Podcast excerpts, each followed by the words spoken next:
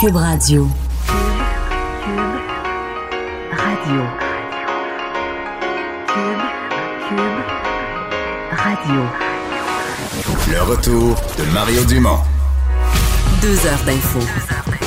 De 15 à 17. Il provoque et remet en question. Il démystifie le vrai du faux. Mario Dumont et Vincent Dessureau. Le retour de Mario Dumont. Bonjour tout le monde, bienvenue à l'émission 15 heures. On vous retrouve pour les euh, deux prochaines heures, faire le tour de cette journée de ce mardi euh, en actualité. Bonjour Vincent. Salut Mario.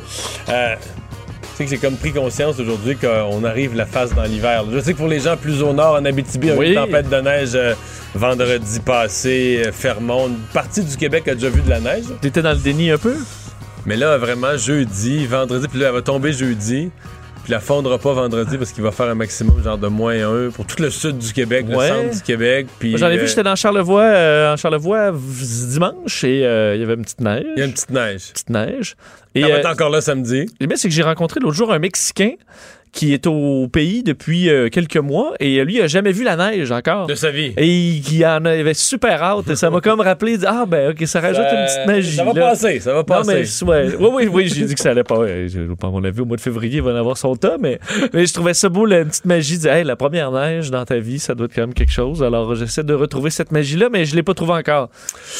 Alors, euh, parlons d'actualité. Monsieur euh, Trudeau, qui avait euh, déjà une première bonne nouvelle à annoncer dans, son, mandat. Oui, très bonne nouvelle qui est tombée en début d'après-midi, comme quoi les exportations canadiennes de porc et de bœuf vers la Chine, ça reprend. Vous vous souvenez de cet arrêt qui avait fait grand bruit quand même après une décision de Pékin qui avait fait savoir que certains certificats vétérinaires avaient été falsifiés, avaient été découverts, il y avait des, des dossiers donc euh, qu'on avait peut-être mis en épingle un peu là, on s'en souvient avec ce, ce conflit entre le Canada euh, et la Chine, alors que la Chine avait poussé un peu euh, dans, dans le but de nuire au Canada. Euh, bon, qui sait, mais du moins ce conflit-là, ce dossier-là est réglé. La Chine qui recommencera à accepter les importations, c'est ce qu'a annoncé Justin Trudeau via donc les réseaux sociaux. Il a écrit bonne nouvelle pour les agriculteurs canadiens. Les exportations de porc et de bœuf vers la Chine reprendront. Merci à l'ambassadeur euh, Barton qui euh, est, et à l'industrie canadienne de la viande d'avoir contribué à rouvrir ce marché clé pour nos producteurs de viande et leurs familles. Alors, euh, on se souvient, en mai, la Chine avait entre autres suspendu les importations de porc provenant de- d'entreprises québécoises. Ça touchait Olimel, ça touchait le producteur de Drum- Drummond Export, le Canadien, de- le, le Canadien, le Conseil canadien de la viande. Ça, ça existe, le Conseil Ah, mais- canadien de la viande était évidemment très content de, euh, de la réouverture. Leur porte-parole, président Chris Wright, qui, disait Nous aimerions exprimer au gouvernement du Canada notre appréciation de tous les efforts déployés tant à Ottawa qu'à Pékin afin de travailler à trouver une résolution de cet enjeu. Alors, beaucoup de travail de coulisses et diplomatique pour en arriver à cette ouverture aujourd'hui. Mais je pense que c'est assez bon signe dans le sens que les deux pays ont nommé un nouvel ambassadeur, un nouveau mandat de M. Trudeau. Remarque que le problème de Meng Wanzhou et de Huawei, ça, c'est- comme ça se réglera pas là. Non. On voit pas comment ça peut se régler. Ce sont les Américains qui sont demandeurs. On est devant les tribunaux pour peut-être euh, un an, deux ans, je sais pas combien de temps. Est-ce que la Chine, peut-être, à un moment donné, s'est trouvé d'autres morceaux que. Là, c'était le Canada beaucoup, dans la mesure où Meng Wanzhou, on va pas leur, leur redonner, là. Non. Non, non, ils ont des chicanes avec les États-Unis. Les Chinois ont peut-être d'autres chats à fouetter qu'une guerre avec le Canada. Ce serait une bonne nouvelle. Ça serait une bonne nouvelle pour l'économie canadienne, en effet. Mais disons que pour M. Trudeau, ça faisait dans une petite semaine, parce qu'on a l'impression qu'il il travaille surtout euh, derrière des portes closes. On, la rumeur dans le Globe and Ben. Mail, etc., c'est qu'il est en train de préparer son conseil des ministres, etc. Mais Non, parce qu'il y a pas longtemps, on le voyait, euh, je veux dire, toute la journée, là, pendant les élections. Non, Puis, on le voit plus, là. On le voit plus. Prendre une petite pause. sauf que ça y a permis. Ça y a fait une bonne nouvelle à annoncer euh, euh, au cet après-midi. Euh, alors, c'est euh, la réforme du programme euh, Expérience québécoise, euh, programme donc qui s'adressait euh, soit des travailleurs temporaires, mais surtout à des étudiants étrangers qui diplômaient, qui leur permettrait qui leur permettait pardon d'avoir un accès plus direct à la citoyenneté. Eh bien là, ils sont ils sont fâchés les étudiants actuels là, qui voient les règles du jeu changer pendant leur pendant leur séjour au Québec. Oui, carrément un front commun contre cette réforme de, de l'immigration qui touche le, le programme de l'expérience québécoise. Beaucoup parlé du test des valeurs, mais le programme de, de, l'expérience québécoise qui avait été fait créé par les libéraux euh, en 2010 sous le gouvernement de Jean Charest euh, amenait donc cette, euh, c- c- cette voie vers l'immigration avec du, des, des- diplômes. Ça a amené quand même des étudiants chez nous, même a de la publicité à certains endroits dans le monde pour euh, venez-vous-en au Québec. donc des gens qui viennent étudier ici, qui ont des rêves de s'installer au Québec. Mais les, choses changent avec le, bon, la réforme du ministre Simon-Jolin Barrette. Donc, ce dossier-là a pour but de répondre davantage, pour les mots du ministre, aux besoins du marché du travail québécois. On sait que euh, on avait beaucoup martelé ce, ce message-là chez le gouvernement CAQIS. Donc, c'est entré en vigueur le 1er novembre dernier. Alors, désormais, pour accéder à la résidence permanente, les étudiants internationaux diplômés au Québec vont devoir faire partie d'un domaine de formation en pénurie sur le marché du travail. Alors, il y aura une liste, ça fera partie des conditions euh, de sélection, des modifications qui visent à améliorer, au, au dire du ministère, l'adéquation avec les besoins du marché du travail du Québec. Mais la difficulté, pour, en tout cas pour ceux qui sont là présentement, c'est toujours la fameuse difficulté de changer les règles du jeu en cours de route. Des gens qui sont venus ici avec un, un projet bien précis, en regardant le programme tel qu'il existait, la loi telle qu'elle existait. Et puis là, tout à coup, les règles du jeu changent en chemin. Et c'est ça qui est plus, euh, c'est ça qui est plus difficile. Oui, d'ailleurs, ça fait sortir euh, les, les pa- partis d'opposition. On va lui par- parler un peu plus tard dans l'émission. Député euh, libéral Monsef de Ragy, mais dit on les a attirés au Québec à grand renfort de publicité. Ils sont formés chez nous, parlent notre langue, partagent nos valeurs et ils ont survécu à nos hivers. Mais là, donc maintenant, on va briser des vies et des rêves. C'est les, mots qu'il a utilisés. Je vais vous faire entendre un extrait aussi de Gabriel Nadeau-Dubois sur le même dossier qui voit comme inacceptable ces changements faits par Simon-Jolin Barrette? L'attitude du ministre de l'Immigration dans les derniers mois a été une attitude comptable, une attitude froide, où on oublie la réalité humaine. Bon, Ouais. alors.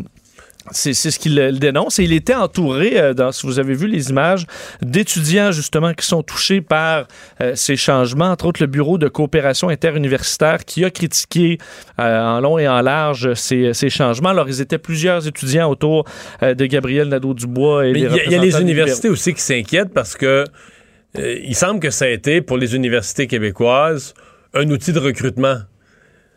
En même temps, ça soulève une question plus large. Est-ce que, je veux dire, tu promets la citoyenneté, tu, tu promets la résidence permanente au Québec, la citoyenneté canadienne à des gens pour les encourager à venir étudier ici, pour qu'ils payent, parce qu'ils payent, eux autres, les, prêts, les, pleins frais de scolarité, ce qui est payant pour nos universités. Mais je veux dire, est-ce qu'on va financer nos universités avec une promesse d'immigration?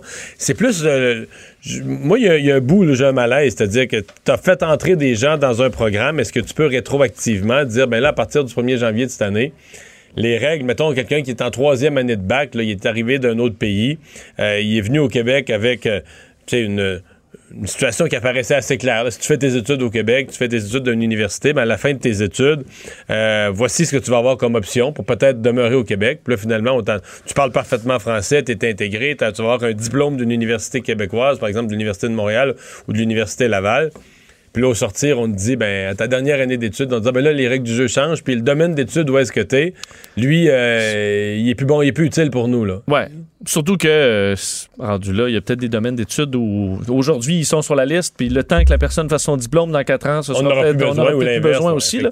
Bon. Mais bon, c'est euh, disons que c'est une euh, moi moi je trouve que c'est un passage serré pour le euh, pour le gouvernement Legault, mais cet après-midi la période des questions, donc euh, Simon Jolin Barrette a, a tenu le a tenu le cap. Moi franchement, je pensais qu'il allait reculer là-dessus, pas nécessairement reculer sur l'objectif général, Sur ceux qui sont déjà dans sur le ceux qui système. sont déjà dans le système exactement pour dire regarde, il y aura pas de il y aura pas de, d'action rétroactive là. Comme Ceux- avec les signes religieux. Là. Exactement. Ceux fait. qui s'embarquent dans le système à compter d'aujourd'hui, ben voici les nouvelles règles pour ceux qui arrivent à l'université ou l'automne prochain. Maintenant, là, j'en entends qui disent qu'il faut que les portes soient grandes ouvertes à ça. Oui, euh, oui, ça peut être une bonne façon d'amener de l'immigration à travers des gens qui viennent faire un diplôme ici. Mais de là à dire que tu vas promettre, ni plus ni moins, que la résidence permanente, tu vas promettre de donner la citoyenneté à tous ceux qui viendraient étudier dans nos universités, ben, attends un peu. Là. Pour moi, c'est pas si automatique que ça. Je veux dire, les universités québécoises, canadiennes peuvent. Tu peux aller étudier à l'étranger, puis c'est pas. Je, veux dire, je m'excuse, mais si tu pars demain matin, tu vas étudier dans une université euh, dans un autre pays, Si pas- t'arrives déjà formé avec le même diplôme ailleurs, qui est... Mais c'est pas un automatisme que tu vas pouvoir rester dans le pays. là. Ça se peut qu'on te donne la possibilité, mais c'est pas, euh, c'est pas un automatisme. Euh, Il y a la, la députée de Québec solidaire, Mme Dorion, bon, pff, qui fait encore parler d'elle. Je dois avouer que je suis un peu tanné là, pour les histoires d'habillement. Oui. Elle, a fait des, elle a fait des bouffonneries à l'Halloween. Euh, bon, supposément, pour Québec solidaire, c'est très drôle et ça démontre qu'elle elle est hors norme et c'est merveilleux. Mais euh, là, c'est un député du Parti québécois qui l'a attaqué sur un tout autre front. Oui, Sylvain Godreau, député péquiste, c'est même assez rare qu'on a ce ton-là, je pense, euh, sur, euh, sur, des dossiers du genre à, l'Assemblée nationale. Mais Sylvain Godreau, qui doute de l'implication de Catherine Dorion dans sa circonscription. Alors, on l'a questionné sur le dossier de son habillement. On sait qu'elle a pris une photo où elle était déguisée en son concept, c'était en député Traditionnel. traditionnel. Alors, elle portait un petit tailleur. Mais un petit tailleur avec la, quand même plusieurs une jupe là, très courte. En fait, Très courte. Je pense pas qu'à l'Assemblée nationale, on peut se dire que de façon générale, même les députés qui s'habillent classiques, là, je pense pas Pour ça. souvent la jupe aussi courte. Mais enfin. Bon, elle était avec un collier de perles et tout ça pour montrer que c'était pas son genre versus euh, ses habillements euh, normaux là, qui ont déjà fait les manchettes aussi. Alors questionné là-dessus, Sylvain Godreau l'a plutôt donc euh, lui a plutôt répliqué qu'elle devrait arrêter de faire un show et de s'occuper de sa circonscription. Vous faisais faire entendre un extrait du, euh, du député péquiste. Gare à beau s'habiller comme elle veut, là, euh, tout ce qu'on veut, c'est qu'elle fasse son travail dans le comté. Puis là-dessus, j'ai des, euh, j'ai des sérieux, euh, des sérieux doutes. Qu'elle arrête de faire un show et qu'elle s'occupe de son comté. Hein? Ouais. Là, il a nommé- Sylvain Gaudreau a nommé des dossiers de son comté dans lesquels lui, comme porte-parole d'opposition, il s'est impliqué. Oui, euh, des, des, des, euh, dans euh, Tachereau, euh, il y a des de nombreux dossiers qui concernent donc ce coin-là auquel il est, dans lequel il est impliqué. Il y a une clinique, dit- il y a une clinique d'infirmières. Clinique le Sabsa, le, dossier port de Québec. Et il dit, on ne l'a- on l- je ne l'ai jamais vu. Là, donc, dans des dossiers qui concernent sa circonscription, au dire de Sylvain Godreau, du moins quand je m'en vais là, des dossiers qui touchent les citoyens qu'elle représente, elle n'est pas là, mais quand vient le temps de faire une prise de photos drôle pour l'Halloween, elle est présente. Alors, euh, ça n'a pas fait l'unanimité. En même temps, je- je- j'entendais Gabriel Nadeau-Dubois Ga- Gabriel Nadeau, j'ai vu sur les réseaux sociaux, il répond, il répond pas à ça du tout. Là. Il défend son habillement, puis l'humour, puis le style hors Ouais, il dit que c'est une boutade, là, puis qu'il y a bien d'autres problèmes dans la vie que de focuser Mais il sur répond pas du tout à l'attaque de Sylvain Non. Gaudreau. Là. Non, effectivement. Aucune réponse à ça. Là. Ni, euh, ni Catherine Dorion, j'ai pas vu de réponse de Parce que c'est une attaque frontale quand même, là, Ben- sur le fait que c'est une chose de faire le. Bon, personnellement, ça m'impressionne peu, mais c'est une chose de faire de, de- du supposé humour. C'en est une autre de se faire dire, regarde, t'es, député, ça fait un an et quelque chose, puis tu t'occupes pas de ton comté. là. Tu t'occupes pas de tes- Tu fais. ces- tu- parce qu'au début, tu sais, elle avait dit qu'elle voulait pas avoir de bureau de comté, qu'elle voulait, tu sais, un bureau itinérant dans des Ouais, dans cafés. des cafés, Dans des cafés. Mais ça, ça tient pas debout, là. Pour des dossiers souvent très confidentiels de. de citoyens euh, qui, qui- qui- qui ont Parce- des problèmes avec le gouvernement, qui veulent pas raconter ça sur la place publique. Euh, tu sais, le bureau du député, souvent, la porte se ferme, les gens veulent se confier, raconter leurs affaires. Mais je pense qu'il y a matière à aller voir son, son taux de présence là, ou d'absentéisme dans des, dans des moments importants là, Dans le comté, des- dans, ouais. dans son comté. Enfin. Euh, une situation un peu euh, loufoque. Une, euh, une élue, de, cette fois-ci, de l'hôtel de ville à Montréal, euh, qui, oh ben, on me dit, on va, on va y revenir après. On a en ligne Pierre Nantel, parce que oui, Vincent, on veut se parler de la suite des choses Oui. au Parti vert. Effectivement, Elisabeth May qui a annoncé. Son départ, son départ hier. Euh, Pierre Nantel, donc député défait dans Longueuil-Saint-Hubert euh, sous la bannière du Parti vert. Nouveau membre d'ailleurs de l'émission La Joute euh, à LCN. Euh, bonjour Pierre Nantel. Bonjour Mario. Bon, euh, qu'est-ce qu'on fait avec ça, la chefferie du Parti vert? Là? Qui, qui doit prendre ça? Ben, écoutez, tout d'abord, euh, je dois dire que comme beaucoup de gens, j'ai été un peu surpris de la précipitation dans l'annonce de Mme May. Ceci dit, elle l'avait bien dit pendant la campagne que c'était sa dernière campagne comme chef. Alors, elle est allée, euh, elle est allée agir en conséquence de ce qu'elle avait dit. C'est ça, c'est peut-être un peu plus tôt que prévu. Et euh, bien sûr, beaucoup de gens sont un peu pris de court. Ouais. Euh, là, juste un commentaire. Est-ce que vous avez cette information ou qu'est-ce que vous en pensez que la, sa raison de se précipiter à quitter le Parti vert, ce serait parce qu'elle veut poser sa candidature à la présidence de la Chambre des communes avec pour effet qu'elle n'aurait plus de droit de parole. Là. Elle pourrait plus parler en faveur des idées du Parti vert. Elle deviendrait la- l'arbitre de la, de la partie de la joute politique. Ben, selon ce que moi j'ai vu dans les actualités, ce projet d'être la présidente de la Chambre a été annoncé il y a environ une semaine. Euh, depuis, est-ce que je sache ce projet-là? Moi, selon les informations que j'ai, il n'est plus, euh, c'est plus dans ces projets. Puis à l'ordre du jour, hein? Exact. Alors, euh, est-ce que, euh, en bout de ligne, est-ce que de devenir président ou président de la Chambre, ça, ça fait taire une voix de- de- des quelques voix que le Parti vert avait déjà, seulement trois? C'est sûr que ça m'apparaîtrait dommageable. Évidemment, euh, le, le- le président de la Chambre peut quand même voter en cas de situation extrême. Ouais. Mais effectivement, c'est quelque chose à sous-peser. euh, mais pour le moment, est-ce que je sache, c'est plus à l'horizon? Bon. Euh, Qu'est-ce que là, là, on a mis une successeur temporaire qui est une non-élue de la région d'Halifax. C'est, c'est, est-ce que ça vous apparaît une situation satisfaisante ou il faut que ce soit bien temporaire? Ben, ça veut dire que c'est- courant qu'on nomme un, un chef intérimaire comme ça. Euh, Est-ce que c'est légitime que ce soit quelqu'un qui est non élu? Ben, pour le moment, en tout cas, euh, ça demande quelque chose qu'on a vu souvent. Là. On pensera entre autres à Jack Meeting qui euh, n'était toujours pas élu puis qui était chef euh, du NPD. C'est pas le premier. Ben, il en a aussi annoncé qu'évidemment, le chef intérimaire ne pourrait pas se présenter au niveau de la chefferie nationale. Je me souviens entre autres de Bob Ray, là, qui était chef intérimaire du Parti libéral en attendant que M. Trudeau soit élu chef. Alors, c'est une situation, euh, situation euh, temporaire. Moi, ce qui ce qui m'attriste un peu dans tout ça, c'est de voir que euh, intrinsèquement dans cette nouvelle-là, on annonce un peu que euh, le, le- le Parti vert, pendant un an, va être à la recherche euh, de- de- d'une d'une candidature. Et ce qui m'inquiète, c'est l'inaction potentielle euh, relativement euh, à, la, à la crise climatique. C'est ça qui m'inquiète le plus. C'est Ouais. quelque chose qui m'anime de façon très sincère. C'est pour ça que j'avais fait ce saut-là à l'élection fédérale. Euh, ça m'apparaît être l'urgence la plus euh, la plus capitale et c'est celle qui devrait nécessiter que les gens travaillent le plus possible ensemble de façon non partisane. Je, je regardais l'annonce du comité spécial sur la prostitution juvénile et je trouve ça tellement beau de voir finalement tous les élus de tous les partis derrière une cause, derrière quelque chose qui nous aveurait comme une crise grave. Il me semble que le climat en est une aussi. Mhm. Euh, donc, euh, vous-même, est-ce que vous, vous y songeriez? Ben, veut dire qu'il y a quand même pas mal de monde, euh, pas mal de Québécois, des membres du Québec qui m'en ont parlé. C'est quelque chose qui, que j'avais mis de côté parce qu'honnêtement, vous vous doutez bien, Mario, qu'au moment où on se parle, je suis dans la fermeture de mes dossiers, fermeture de mes bureaux à Ottawa, à Longueuil, l'appartement d'Ottawa et tout ça. Donc, c'est, c'est- Un, un nouveau c'est- projet, c'est- un nouveau projet avec la joute, là? Oui, effectivement. Alors, c'est, mais, mais ce- ce- ce- ce- cette- ces annonces-là, ces, ces, ces demandes-là, pas ces annonces, mais ces recommandations-là que j'ai reçues de différemment avaient, avaient été mis un peu comme en base. Tu sais, on s'en parlera un peu plus tard. Là, tout d'un coup, ça devient d'actualité. Ouais. Euh, OK. Euh, est-ce que le prochain chef doit parler français mieux que Mme May? Ouais, écoutez, en, en politique, en général, je pense que de bien s'exprimer dans les langues officielles d'un pays, c'est bien important. C'est sûr qu'au niveau du climat, euh, ça m'était pas apparu à moi, en tout cas, quelque chose de, dramatique. Je crois pas que les gens euh, ont voté plus ou moins pour le Parti vert en fonction de la qualité du français de Mme May. Euh, bien évidemment, quand on est chef d'un parti pan-canadien, c'est la moindre des choses qu'on s'exprime dans les deux langues. Ça, ça va de soi. Ouais. Mais si on veut convaincre, s'exprimer, c'est une chose de s'exprimer de façon minimale pour se faire, comme on dit, pour se faire comprendre quand on est mal pris. Mais euh, c'en est une autre quand même de, de dire, moi je parle assez, là, je parle assez une langue pour me permettre de te convaincre des gens, là, de, les- de les toucher, de les faire réfléchir, de les, de, de les secouer dans leurs anciennes convictions, puis de les faire changer d'idée.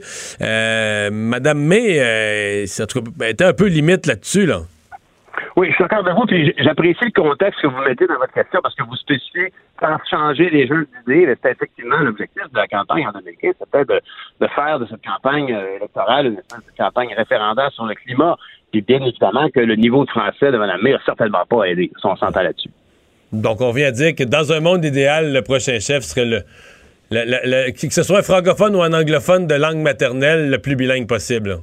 Ah ben oui, ça c'est très évident. Je suis d'accord avec vous. Pierre Nantel, merci de nous avoir parlé. À moins des choses, à bientôt. Au revoir. Bon, donc j'allais, avant d'aller à Pierre Nantel, j'allais dire euh, nouvelle bizarre à l'hôtel de ville de Montréal où une députée, une députée, une conseillère euh, qui est euh, qui était responsable du dossier de la réconciliation, qui avait été présentée et considérée comme étant de, de- de descendance des Premières Nations, de descendance autochtone. Euh, là, c'est, je pense que c'est Radio-Canada qui a fait une enquête avec à l'appui des, des gens qui ont fait l'arbre généalogique. Et on trouve rien. Non, c'est- un dossier quand même intéressant. Marie-Josée Parent, euh, donc euh, conseillère qui euh, prétendait avoir des, des racines autochtones. D'ailleurs, elle faisait partie, tu disais, là, donc elle avait le dossier de la réconciliation, donc avec les peuples autochtones. Elle était auparavant dans des organismes, justement, autochtones. Et des, euh, un, ch- un chercheur, en fait, deux chercheurs ont, sont allés vérifier son arbre généalogique. Le premier chercheur montréalais en généalogie, Éric Pouliot-Tisdale, qui a publié d'ailleurs sur les réseaux sociaux euh, les, les- les détails de ses recherches.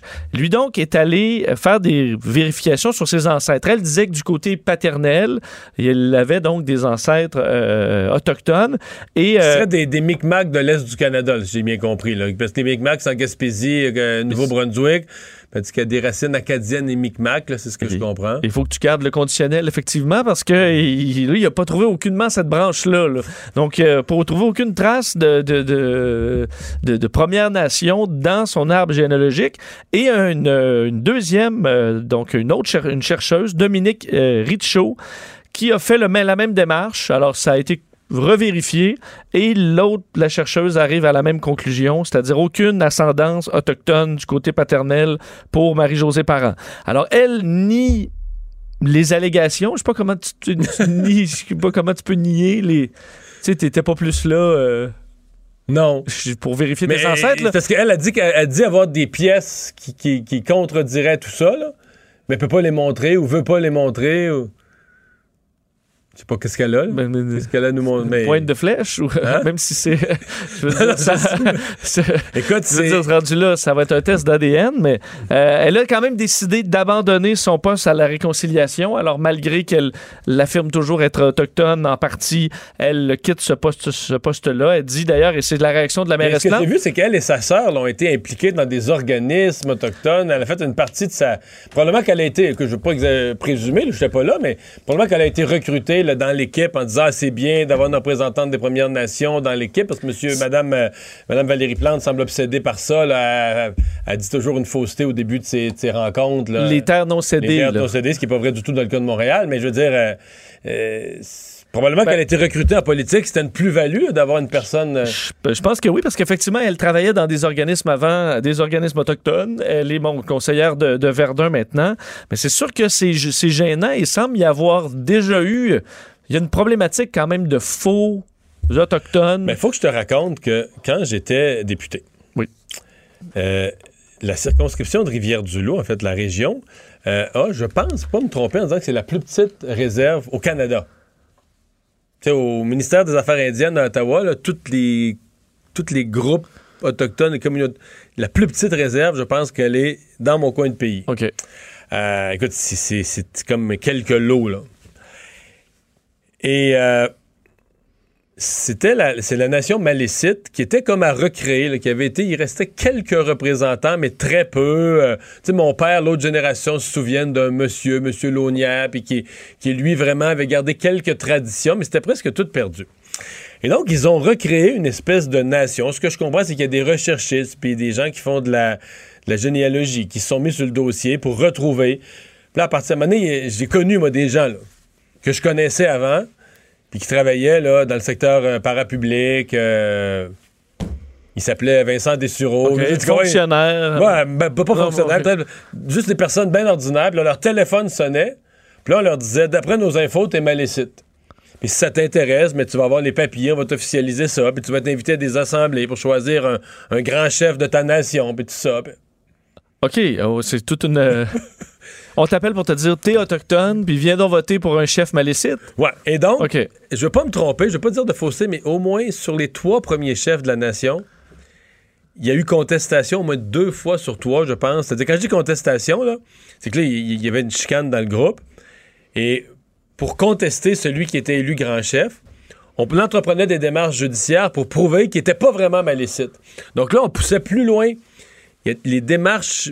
Moi-même, je le comprends pas en disant, mais c'est comme si les démarches généalogiques primaires qui avaient conduit à, à reconnaître que cette personne-là était malécite, devant les tribunaux, là, quand son, son poste était contesté, puis là, un poste avec un salaire et tout ça, ça forçait les tribunaux à aller plus loin. Puis là, finalement, le jugement du tribunal disait non, cette personne-là peut pas être Ça- grand chef, là, il rencontre pas. Fait que le grand chef était destitué parce qu'il était pas malécite. Le chef des malécites Il était Le pas grand malécite. chef était pas malécite. L'on passe au suivant, puis il est peut-être pas non plus. C'est ça qui est compliqué un peu. Là, bon, là, c'est rendu maintenant, c'est rendu une, une grosse affaire. Là, puis ils ont beaucoup d'argent, puis ils ont un bateau qui pêche pour eux. Puis il y a vraiment. Là, mais c'est c'est comme si moi, je te disais, mettons que. Mettons, moi, là, je j'ai jamais fait ma généalogie. Mettons, je la fais. Là. Puis là, Oui. je découvre que dans la septième génération, là, moi, j'ai j'ai vraiment une présence autochtone. J'ai un ancêtre autochtone clair, là, plus clair que cette madame parent là, là, Oui, du conseil c'est de- Wendat. mais n'importe quoi. Ouais. Mettons, je t'arrive demain, là, je te dis, hey Vincent, tu peux plus me parler n'importe comment. Là, là. Moi, là, je je suis le représentant des Premières Nations, puis toute ma... puis je te mets à te raconter en ondes que toute ma jeunesse, j'ai souffert, puis mon mode de vie, puis je te dis, voyons, Mario, là, tu savais pas. Oui, tu n'avais aucune idée avant, il y a deux Hier, tu semaines. t'appelais Mario Dumont, euh, voici ce qu'avait été ta vie, A, B, C, D, E. tu t'es jamais occupé de ça, t'as jamais parlé de ça. Puis là, moi, je vais essayer de t'émouvoir, de te dire, Ah, moi, il faudrait que j'ai des, des avantages au niveau du gouvernement. Là, tu pourrais te retrouver sur des comités, là, justement, pour. Puis là, être un, un apôtre de la réconciliation, puis, puis le cla- réclamer des choses au nom de mon mode de vie traditionnel. oui, qui est apparu à dans la quarantaine. C'est apparu à 49 ans avancé. C'est pour ça que je te dis, il y a comme un... Tu sais, autant euh, j'ai du respect, puis tu te rends compte, mettons, tu vas visiter les, les Inuits de la Côte-Nord, les Cris, il y, a- il y a des communautés qui ont, qui ont une vie, qui ont gardé des éléments, qui tiennent à leur territoire, puis Je là... veux dire, la branche est claire, là. Ah oui, tu te poses pas la Je dire, question. ouais. là. Mais là, il vient un point où tu te dis, mais de quoi qu'on. C'est quoi on parle exactement, là, tu sais? euh,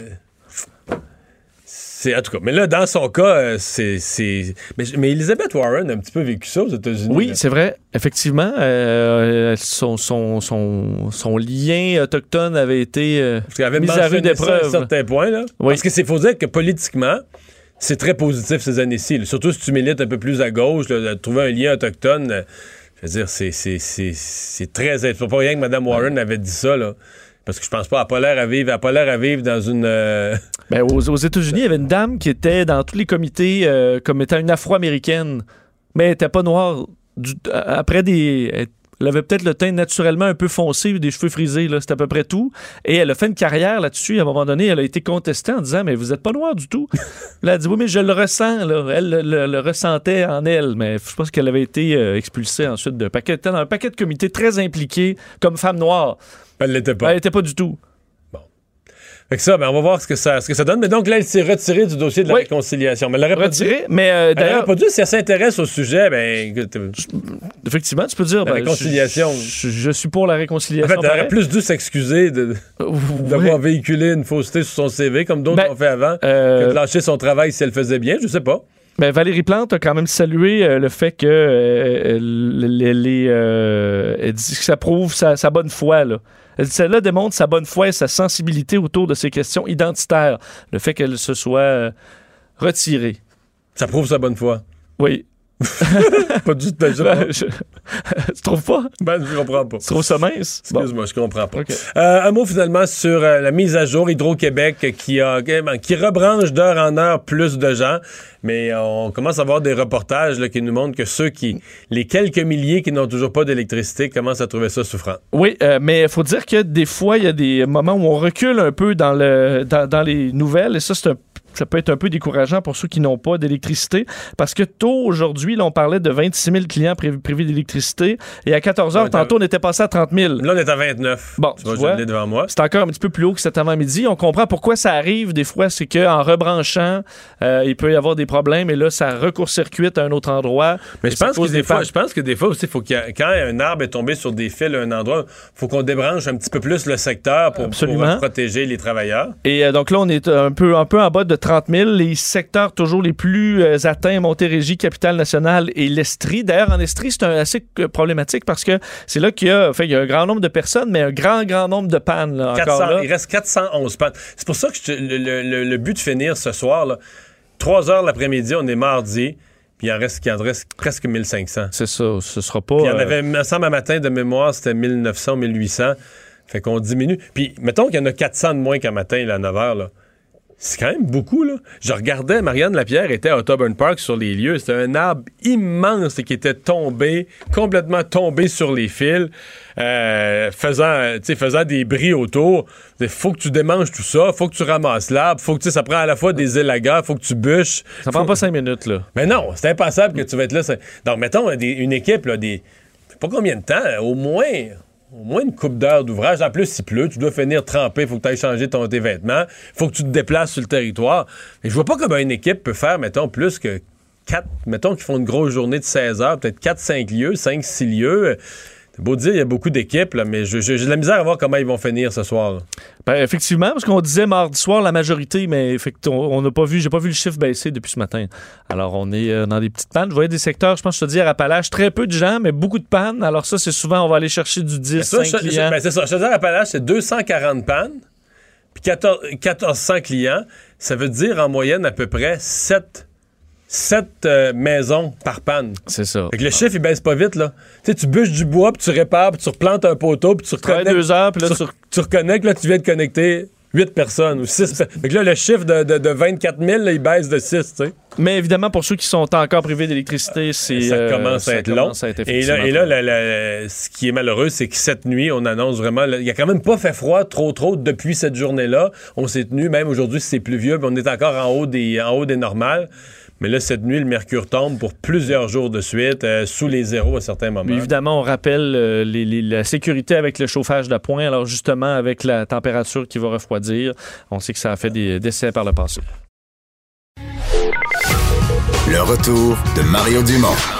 Joignez-vous à la discussion. Appelez ou textez 187 Cube Radio. 1877 827 2346. On est de retour. euh, c'est un sujet qui fait jaser. Maintenant, c'est fait pour cette année. Ça se passait dans la nuit de samedi à dimanche, le changement d'heure. Oui, ça mêlé, t'es-tu mêlé, toi? Moi, ou- ça me dérange peu, je dois dire. OK. Faut que je me convainc. c'est- Ça me Ben. dérange pas beaucoup. là. Moi, ça, pour Salut, bonjour, le week-end, l'heure apparaît parce qu'on a vraiment une heure de plus de sommeil, contrairement à quand t'es en congé, on dit... quatre plutôt que trois. Ben, c'est une nuit de 6 heures au lieu de 5. Ah, ok, 6 heures, c'est très bon. Sauf que, moi, la luminosité le soir, moi, je sais pas. Et donc, il y a une motion qui a été euh, présentée à l'Assemblée nationale, que l'Assemblée nationale demande au gouvernement de mettre en place un groupe d'études sur le changement d'heure afin d'évaluer l'opportunité de mettre fin à cette pratique, qu'elle demande le rapport, que le rapport du groupe d'études soit rendu public d'ici le 1er avril 2020. Ça a été présenté par le Parti québécois à, à l'Assemblée nationale, Euh, mais ça rejoint ce qu'une euh, de nos euh, chroniqueuses, blogueuses au Journal de Montréal, le Journal de Québec, avait lancé comme débat il y a quelques jours. Antonine Yaccarini, bonjour. Allô, ça va bien? Ça va bien, ça dérange-tu tant que ça, le changement d'heure? Non, on s'entend que c'est pas la priorité du siècle. Par contre, moi, l'idée de faire constamment quelque chose de complètement inutile année après année, ça me dérange un petit peu. Complètement inutile. Ben, en fait, l'utilité, euh, l'utilité pour nous, c'est de rester à la même heure que New York, Toronto et tous les autres. Exactement. Dans le fond, on continue un peu de suivre les États-Unis. Par contre, il faut savoir qu'en Saskatchewan, ça fait longtemps qu'ils ne suivent plus euh, le changement d'heure. Euh, tout le monde a survécu. Là. Il y a personne. euh, L'économie s'est pas effondrée là, à la suite de cette mesure-là. Euh, la majorité des pays dans le monde ne changent pas l'heure. Il y a la Colombie-Britannique qui est en train de débattre de la question. Mais la différence, c'est que la Colombie-Britannique, dans leur fuseau horaire, il y a beaucoup moins d'États américains qui sont sur le même fuseau horaire qu'eux. Alors, c'est quand même un petit peu plus facile que le Québec et l'Ontario euh, si jamais ils mettent fin à cette pratique-là. La raison d'être du changement d'heure, parce que quand on s'intéresse à ça, souvent on remonte, euh, on remonte dans l'histoire, on remonte aux origines, euh, on retourne au charbon, là. Exactement. En fait, une mesure qui a été mise en place pendant la Première Guerre mondiale. Euh, c'est à l'époque où, effectivement, je chauffais au charbon puis, euh, puis au pétrole. Et euh, c'était une mesure d'économie surtout pour la lumière. Donc, c'était lié à la luminosité. De nos jours, notre facture d'électricité, la lumière, c'est vraiment minime. On utilise nos appareils électroménagers, euh, même s'il fait noir. Là, ça change absolument rien qu'il fasse clair ou qu'il fasse noir. Et euh, voilà, donc ça n'a jamais été changé parce que c'est un peu la force du statu quo. Là. C'est, c'est certain que si aujourd'hui il y avait un débat pour instaurer un changement d'heure, on ne l'instaurerait pas. Tout le monde dirait non, ouais. Ben non, mais là, c'est un petit peu plus compliqué de, de, de revenir en arrière, mais ça se fait. C'est sûr que je, c'est le gouvernement a des, des, des choses plus importantes à faire à travers ça. Mais moi, je trouve que la motion du PQ était quand même très, très soft, là, très peu contraignante. Euh, et je comprends pas pourquoi ils ont refusé ça. Mettre en place un groupe de travail, oui, effectivement, la, la ministre de la Justice, Sonia Lebel, parce que l'heure relève du ministère de la Justice, là, la ministre de la Justice qui a euh, émis une, fin- une fin de non-recevoir. Euh, les, les désagréments, là, si on les nommait, bon, évidemment, il y a il y a- il y a l'évident là, de, de- d'aller jouer sur notre micro-ondes puis sur les différents appareils pour remettre le- remettre l'heure le samedi matin et remettre la bonne heure. Mais si- sinon, on- il y en a qui associent quand même des désagréments bon, pour les enfants, pour la santé, pour le sommeil. Ben, moi, j'ai un enfant de deux ans à la maison. Je, je veux pas euh, faire de, de généralisation, mais c'est sûr qu'autour de moi, on a plusieurs euh, Moi, j'ai personnes un qui ont enfant- des jeunes enfants. Moi, j'en ai un de 20 ans qu'une heure de plus pour dormir, ça y a fait du bien en fin de semaine. Ah oui, j'aurais probablement plus de succès au printemps là, avec avec ce débat-là, avec euh, nos adolescents. Euh, mais c'est sûr que pour les enfants en bas âge, une heure, euh, ça fait une grosse différence. Euh, leur journée à la garderie, le lundi suivant, un changement d'heure, c'est n'importe quoi. Les, les heures de repas, les heures de sieste, c'est des enfants euh, en bas âge qui ont des qui ont, qui ont des routines assez établies. Euh, mais il y a beaucoup d'études qui démontrent qu'il y a des effets sur la santé publique pour les adultes aussi. Peut-être que des fois, on est moins attentif à, à- à ces choses-là chez les adultes, euh, mais augmentation du nombre d'accidents de voiture, euh, augmentation euh, des tentatives de suicide pendant les jours suivants. C'est vérifié, il y a des chiffres, il y a des données là-dessus? Oui, il y a des études qui ont été faites là-dessus euh, dans, dans diverses universités, puis il y a des effets sur la santé publique. Euh, par contre, euh, bon, on s'entend là, c'est quelques jours, c'est pas euh, la fin du monde. Et puis, ben, au Québec, même peu importe la façon qu'on qu'on qu'on arrange nos horloges, il fait noir l'hiver. Donc, il y a des effets sur la santé publique aussi, le fait qu'on manque de lumière.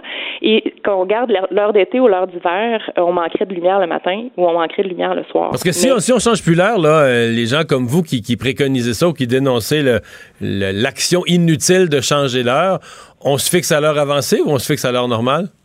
Ben, vous voyez, en Colombie-Britannique, ils ont décidé de garder l'heure d'été. Moi, j'imagine que si on allait de l'avant avec euh, avec euh, un groupe d'études, par exemple, on pourrait étudier euh, quelle est la meilleure solution pour le Québec euh, dans, dans, avec notre luminosité, puis avec les horaires et tout ça.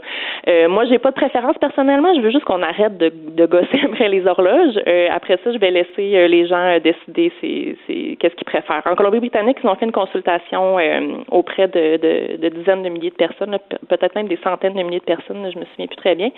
Et euh, c'était très, très, très majoritairement pour la fin du changement d'heure. Et pour eux, c'était plus logique de garder l'heure d'été. Bon. Le Parti québécois propose de ça aujourd'hui à l'Assemblée. Ils n'ont pas proposé de faire un référendum sur la question, mais peut-être ça aurait fait un référendum qui passe. Ouais, c'est moins populaire le référendum, mais effectivement, on pourrait simplement faire une consultation en ligne. Là, ce serait pas obligé d'être un, un référendum. Ah, mais je Moi, cherchais, je j'invite, cherchais juste à euh, donner au Parti québécois un référendum qui passe. Ben, c'est ça, puis ça pourrait être un référendum gagnant assez facilement, donc euh, je, je les comprends là, de, de pousser la chose. Non, mais on blague un peu, mais effectivement, il faudrait quand même consulter euh, la population. C'est comme ça qu'ils ont réussi à, à faire avancer le dossier sur la côte ouest. Mais je suis assez d'accord que si. il, y y a un effet d'inertie, mais si c'était pas déjà ça depuis des années, si quelqu'un se levait aujourd'hui et proposait un, ch- un changement d'heure, alors qu'on si on n'avait jamais eu ça, euh, je pense que tout le monde partirait à rire et dirait Voyons, il, est tombé sur le coco, qu'est-ce qu'il nous propose là? Exactement. Puis là, en ce moment, ce qui arrive, c'est que les gens, je pense, euh, ont vraiment l'impression qu'ils font œuvre utile. C'est-à-dire qu'on nous a dit depuis toujours qu'il y avait un impact sur l'économie d'énergie et il y a même une autre légende urbaine, qui dit que les agriculteurs euh, ont besoin du changement d'heure pour je ne sais trop quelle raison, alors que c'est complètement faux. Moi, je pense que si tout le monde savait que ça sert à rien, ben ça motiverait à, à arrêter de faire cette pratique-là. Puis c'est sûr que ça serait mieux que toute la côte ouest, euh, que toute la côte est, pardon, américaine fasse la même chose. Par contre, on n'est pas obligé d'attendre toujours puis d'être à la remorque. On peut prendre l'initiative. Puis moi, je pense qu'il va y avoir un effet d'entraînement éventuellement. Antonine Iaccarini, merci d'avoir été là. Merci. Salut. Bonne soirée. Bye. Le retour de Mario Dumont, le seul ancien politicien qui ne vous sortira jamais de cassette. Mario Dumont et Vincent Dessureau. Cube Radio.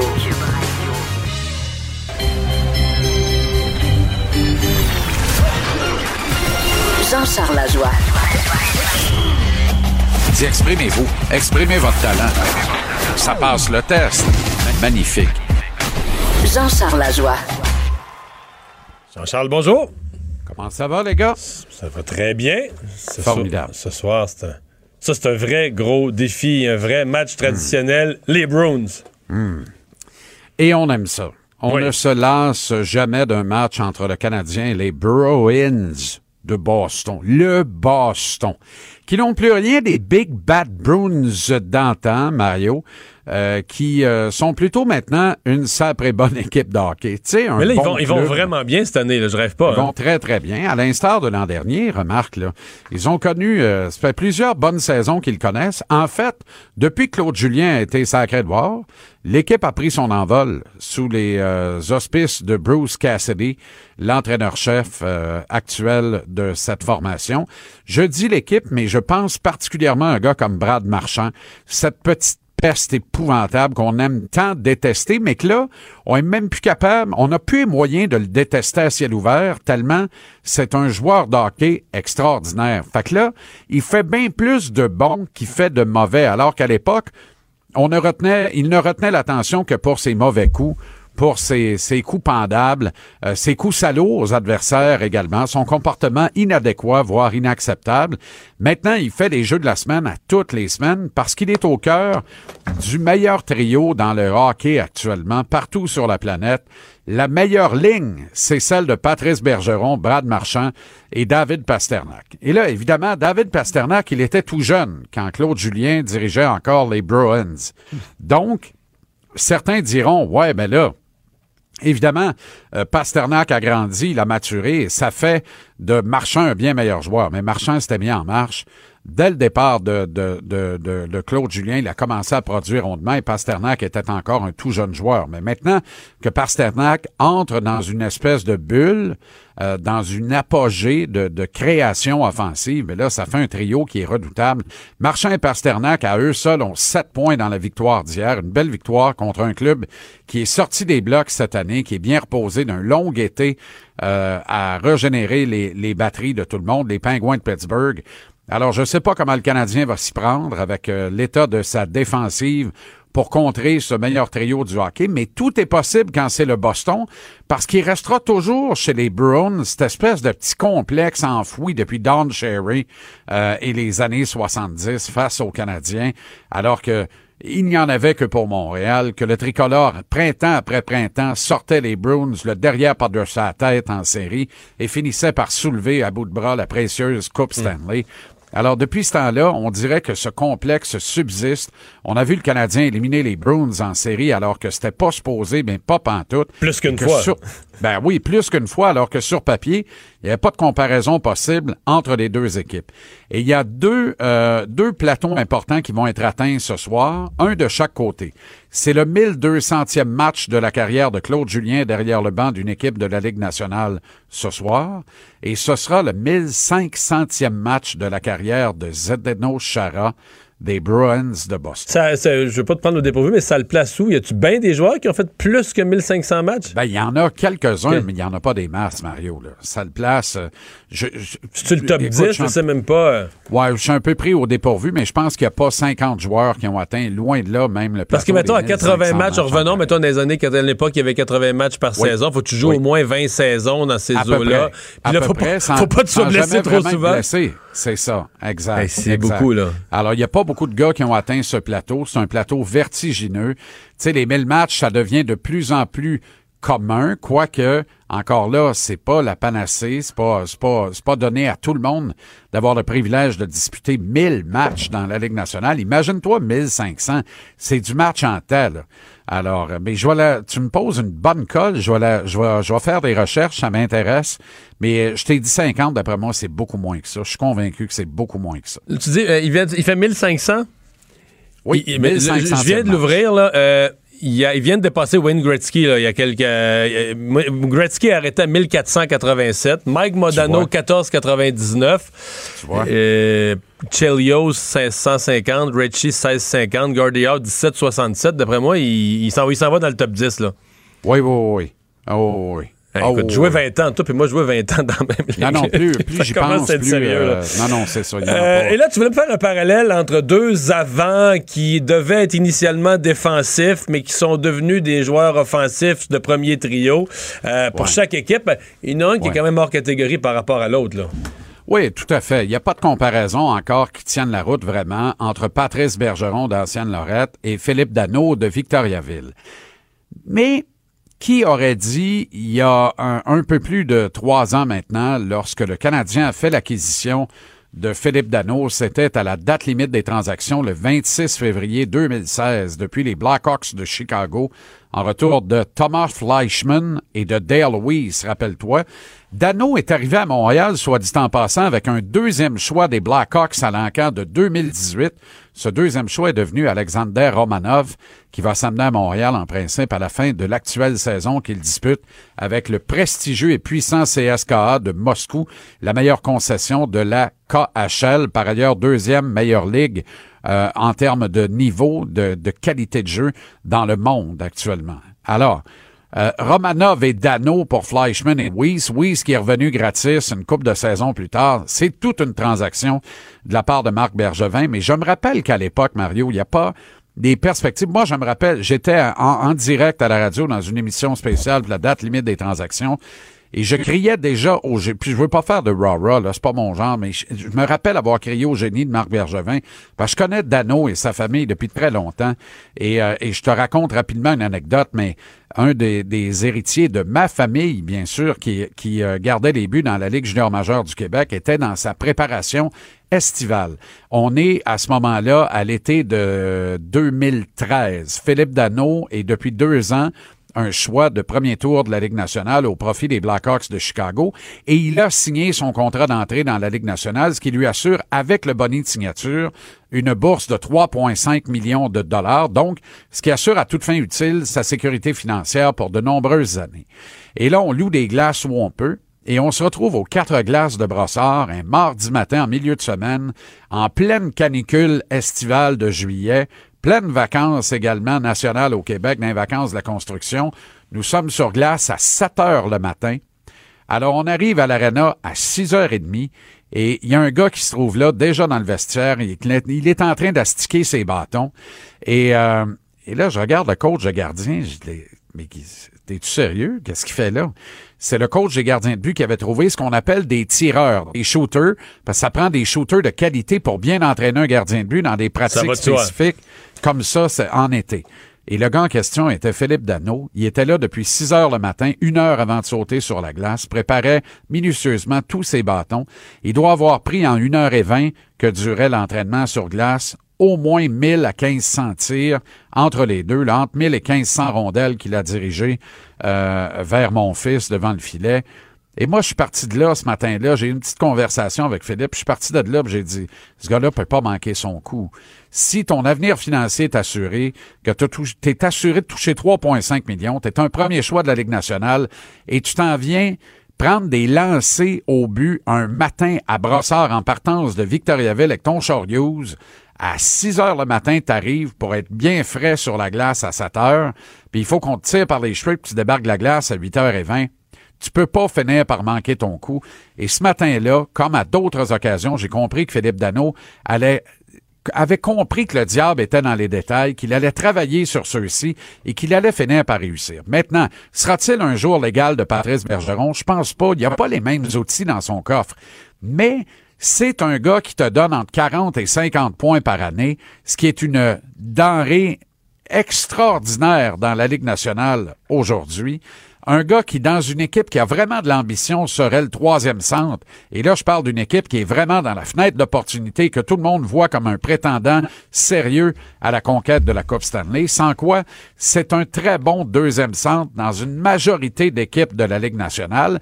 Et dans les équipes de dernier tiers, comme le Canadien, il fait la job de façon époustouflante au centre du premier trio. Et ce soir, il va encore regarder, parce que le diable est dans les détails, celui qui est son modèle dans la Ligue nationale, Patrice Bergeron. Il va voir comment Bergeron euh, attaque toutes les situations et il va travailler à le contrer également parce qu'il va être probablement appelé à jouer contre ce trio-là ce soir sur la glace du Centre Bell. Il en remet toujours un peu plus quand il joue contre Bergeron, comme s'il voulait démontrer à tout le monde qu'il est capable d'être dans le sillon de ce kit d'ancienne Lorette qui connaît une carrière phénoménale. Alors, Philippe Dano, Patrice Bergeron, premier centre pour premier centre. On a l'air d'une équipe en difficulté, mais je veux rien enlever à Dano qui deviendra un cas pour Marc Bergevin, qui ne lui a consenti qu'un contrat de trois ans à 3 millions 100 mille, 3 millions moins de 100 000 de traitement salarial annuel, contrat qui se termine l'an prochain, Mario. Alors, on pourrait perdre Mhm. Philippe Dano, qui sera joueur autonome sans restriction à l'issue de la prochaine saison. Moi, je pense que Marc Bergevin a peut-être échappé sur celle-là parce que Dano aurait mérité une entente de 5-6 ans pour être certain de le sécuriser à Montréal. Et si d'autres centres le dépassent, ça te fait un maudit bon centre à, à pas dans une transaction pour t'améliorer en défensive. Mais là, avec le contrat qui se termine l'an prochain, euh, ça se passe autrement dans son cas. Et euh, je sais que Philippe a mal encaissé la négociation de contrat parce qu'il aurait, euh, il aurait certainement euh, privilégié et souhaité obtenir, euh, privilégié et souhaité obtenir une entente à plus long terme. Je pense que c'est un gars qui souhaite se retirer dans l'uniforme du Canadien. Il faut respecter ça. J'essaie, merci. On t'écoute à Bon match ce 17 soir. Victoire Ouais. du Canadien Oui. ce soir, Mario. Euh, Qui- tu l'auras entendu. Quel, joueur va être la vedette, là? Quel joueur du Canadien va se démarquer Ah, selon toi? Ça, c'est difficile à dire, mais ça va se passer entre Domi et Drouin ce soir, notamment. Oh, ok, ok. Et euh, je pense que Perlick va s'inscrire sur la feuille de pointage, puis ce sera pas euh, nécessairement seulement dans la colonne des pénalités. Victoire du Canadien contre le Boston ce soir, un peu contre toute attente. Merci, j'essaie. 17h, TVA Sport. Et on va parler culture avec euh, Anaïs Gertin-Lacroix. Bonjour. Ben, J'ai envie de dire bonsoir avec le changement d'heure. Il Là, non, mais sombre, hein? Il sombre. Est-ce que je suis la seule qui a Non, comme mais faut poigné dire de quoi? n'y a, jamais fait vraiment clair aujourd'hui. là. Ça a été nuageux, euh, épais, pas à peu près. Là. encore plus. Là, Ouais. oui, oui, il me semble à 15h. Je, voyons donc, on dirait qu'il est 21h. Donc, je vais, je vais vous dire bonsoir. Alors, tu nous parles de Marimé? Oui, Marimé, qui lançait hier euh, sa nouvelle collection disponible C'est une la collection de quoi? J'ai vu des photos sous-vêtements sur les réseaux sociaux. J'ai vu des bijoux. je- T'as pas, t'as- hein, t'as pas manqué ça, les photos de sous-vêtements? Non, non, mais je veux dire, c'est une collection Ben, de tout. C'est une collection de... Ouais, ben écoute, là, on vient de parler de sport. Je te dirais que Marimé a décidé de faire un, un tour du chapeau. Donc, elle s'est lancée. Attendez, je vais arranger mes écouteurs. Donc, euh, on parle de plusieurs collaborations. Donc, des vêtements avec euh, Daily Story. Donc, ce sont des vêtements, euh, je vous dirais, sport. On est dans le noir, dans le rose, dans le kaki, un peu style militaire. Il y a Well Done. Donc, ça, c'est des bijoux. On est vraiment dans le argenté ou encore dans le doré. Et Sokolov, est-ce que tu as vu Mario, qui est de toute beauté? Alors là, c'est de la lingerie. Euh, on parle encore de couleur rose, euh, noire, donc relativement euh. Et j'ai jasé justement avec Marie-Mé hier. Je lui ai posé la question pourquoi avoir décidé de te lancer directement euh, dans trois productions de produits complètement différents? Je voulais pas seulement faire une association bijoux, pas seulement lingerie. Je voulais que les gens, quand euh, ils regardent le résultat des photos, soient capables de se procurer tout ce qu'ils voient sur une photo. Moi, je sais personnellement, quand je magasine, je suis paresseuse. J'ai un styliste pour mes événements et tout ça, mais moi, dans mon quotidien, j'ai besoin de faire comme ça, j'aime ça, ça, j'aime pas ça. Moi, si je veux ce look-là, je veux ça, puis ça, puis ça. Donc, ça rend ça très accessible, très facile. Ma grand-mère, elle vient d'arriver. Allô? j'arrive dans une minute, j'arrive dans une minute.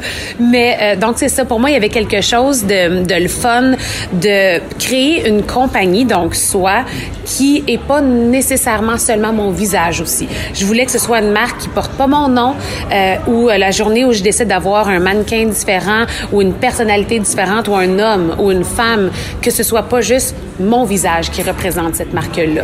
Donc, de le nom, soit, parce que ces vêtements-là peuvent être portés par plein de types de personnes différentes et avoir une couleur différente.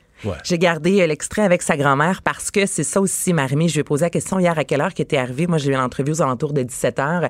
Donc, elle était euh, dans les euh, locaux depuis midi. Elle aidait l'équipe à monter, à faire le setup, comme on dit en bon québécois. Donc, elle voulait vraiment travailler de A à Z dans la conception euh, des bijoux, des vêtements, euh, mettre justement sa touche, sa Mais couleur là, dans l'événement. Démêle-nous, parce qu'en nous parlant vêtements, bijoux, sous-vêtements, lingerie, tu nous as nommé comme des, des entreprises. Oui, donc elle a collab- collaboré. Toutes ces entreprises-là se connaissaient déjà. Ce sont des designers, des créateurs qui ont déjà travaillé ensemble sur C'est ça, mais qui font déjà, exemple, le fabricant de bijoux, il fait déjà des bijoux. Il fait des bijoux. Donc là, avec Marie-Lé, il a- avec il a fait la collection Marie-Mé. Exactement. Daily Story, même chose. La collection Marimé. Et là, si vous allez sur la boutique Soi, qui est une, la boutique qui appartient en fait à Marimé. Donc, elle a une boutique en ligne. Elle a une boutique en ligne. On voit les bijoux, on voit les vêtements et sur les photos, Marimé porte les sous-vêtements, donc sa lingerie, les t-shirts, exemple de Daily Story et les bijoux de la boutique Well Done. Soit étant soit SOI, soit? S-O-I, ouais. OK. S-O-I. Est-ce que c'est clair la façon dont je vous ouais, l'explique? ouais, ouais. Donc, donc, on ne retrouvera pas les produits en question dans aucun détaillant. non, non, pour l'instant, c'est vraiment boutique. en ligne sur Ouais, la boutique Soi. Exactement. Donc, on ne les retrouve pas euh, chez Simons puis ici et là. là. Pas pour l'instant, mais j'ai l'impression que si ça fonctionne bien, Ça pourrait euh, aller là. ça pourrait aller, euh, aller là. Mais En pour même temps, le commerce en ligne, c'est tellement fort. Ben ça marche. Mais pour avoir vu les, avoir touché les tissus là, bon peut-être que les gars vous êtes moins. Euh, vous portez pas nécessairement de lingerie, sinon ça vous appartient. mais euh, le- les textiles On sont touche les super. tissus, mais une fois qu'ils sont portés.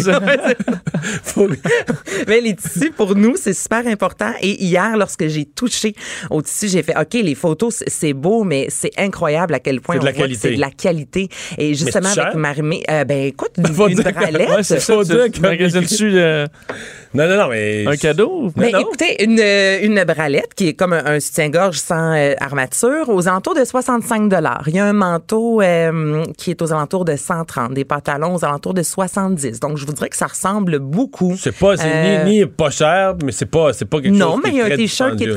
35 les bijoux, euh, Non, des, des des boucles d'oreilles. t-shirts chers, j'ai compris que c'est 300, là. Ah, c'est- non, on est loin de la marque de Kanye West. Là, on n'est pas dans le hoodie à 600 dollars. Et juste pour vous situer, Marimé, euh, la merch, ce qui est les vêtements lorsqu'on va l'avoir en spectacle, un coton watté, c'est 65-70 dollars. Donc, on est pas mal dans Ouais. le, ouais, dans les produits qu'e- qu'elle vend. Là, c'est pas, c'est pas démesuré. Et Marimé veut toujours évidemment euh, être grand public, autant au niveau de la musique. Donc, pour les vêtements, c'est la même chose. Je l'aurais pas vu arriver avec un, un coton watté à 300-400 pièces. Ça aurait pas passé au Québec avec un Marc-Antoine. Ça fonctionne parce que c'est une niche différente. Mais Marimé, ça doit être accessible et c'est ce qu'elle a fait hier. Alors, tu nous parles d'un nouveau balado à Cube. Oui, deuxième saison du très populaire balado euh, Synthèse et cette fois-ci, ce sera le cas de Louise Chaput. Alors ça, c'est en 15, le 15 novembre 2001, la Cherboucroise, euh, Louise Chaput a traversé seule la frontière canado-américaine pour aller faire de la randonnée au Mont Washington et une semaine plus tard, le corps a été retrouvé. Euh, c'est une psychologue de 52 ans, donc a été retrouvée ensevelie sous un tas de branches et euh, 18 ans plus tard, ça demeure encore assez étrange. On n'a pas beaucoup de détails sur le décès de cette femme. Donc, une de ses amies, Marie Pinault, qui est coroner, euh, essaie de faire avancer le dossier et c'est ce que vous allez euh, découvrir Pour dans... situer, pour situer les gens qui nous écoutent puis qui ont connu Synthèse, la- le- qui est super bien fait, la première portait sur une, j'oublie le nom de la jeune fille, c'est mon erreur, mais euh, une, une jeune étudiante de l'université, du, du cégep, Valérie Leblanc, bon, on m'aide, là, euh, du cégep Mm-hmm. de, de Hall à Gatineau, euh, qui était portée, écoute, il avait pris juste une petite marche dans un petit boisé derrière l'école, derrière le cégep, et qui a été retrouvée morte, et, et vraiment, ils sont allés, c'est un vrai balado, on, Ah, il y a du travail. là. ah, il y a du travail, mais ils sont complet, allés reparler aux jeunes qui étaient ses amis, qui étaient au cégep ce jour-là, les derniers qui l'ont vu. On retourne Son quelques- chum de l'époque qui, qui avait pratiquement qu'on avait vu nulle part. euh, ils ont Non, fait Mais non, on, reprend l'enquête, là, là. c'est ça. Là, on, Puis on parle à ceux qui se sont mêlés de l'enquête, tous ceux qui sont prêts à parler, puis de certaines personnes qu'on n'avait jamais vraiment entendues. Fait que, euh, tu sais, c'était des balados euh, lourds en contenu, là. Oui, tu mets peut-être pas ça pendant un souper. Non, mais comme, mais c'est le meurtre des qui fais mystères. beaucoup de euh, transport euh, Montréal-Québec et tout ça dans l'autobus, là, Synthèse, je l'ai dévoré. là. J'avais hâte que la saison 2 euh, ressorte. C'est- Tu peux pas... euh, tu as juste le goût de partir le suivant là, pour savoir qu'est-ce qui s'est passé, Ben, entendre un nouveau témoin. Mm. C'est vraiment euh, tout un travail qu'ils qu'ils ont fait. Mais c'est captivant, c'est ça comme tu Ouais. dis. Puis c'est disponible à partir d'aujourd'hui. À chaque semaine, tous les mardis, il y a une nouvelle, Nouvelle. émission en ligne. Parle-nous euh, du Nouvel An à Québec. C'est en Ouais. fait- en fait, euh, est-ce, qu'on- est-ce que Québec va faire comme la Chine, là, des célébrations du Nouvel An? Ben, je te dirais que Québec va tenter de faire comme Montréal parce que depuis quelques années, ça fait fort là au centre, euh, pas au centre-ville, mais dans le vieux port euh, de Montréal. Tu vas faire comme Montréal. là. Écoute- Hein? Hein? Ça va sciller les oreilles. Ah. Je m'excuse aux gens de Québec qui sont à l'écoute, mais c'est un peu ça quand même. Donc, on veut, euh, ce sera tout nouveau. Le Nouvel An va se célébrer maintenant sur quatre jours. C'est un peu comme le Festival d'été de Québec, mais en hiver. Et ce sont les mêmes organisateurs. Donc, ce qu'il disait aussi, c'est fantastique parce que certains artistes euh, qu'on essaie d'avoir l'été peuvent pas. Mais là, on va pouvoir dire, écoutez, nous, on peut vous avoir au mois de décembre si ça vous intéresse. On a une plage horaire pour vous recevoir. Donc, c'est possible encore d'avoir des plus grands noms. Et euh, cette année, je vais faire entendre un des groupes que vous pourrez voir le 31 décembre. Je vais commencer par Avaya Mighty, qui est une Canadienne qui vient de Toronto. Elle a remporté le prix Polaris cette année.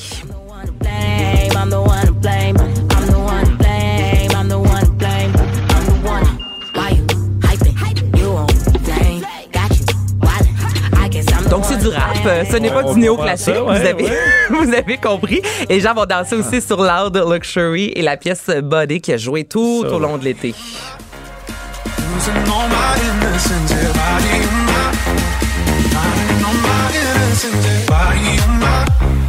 Losing Mais donc, on comprend qu'ils veulent viser peut-être une clientèle très jeune. ouais. ou, euh, Pas beaucoup d'artistes québécois ou pas, finalement. Là, on est vraiment dans des artistes, oui, internationaux, des artistes anglophones.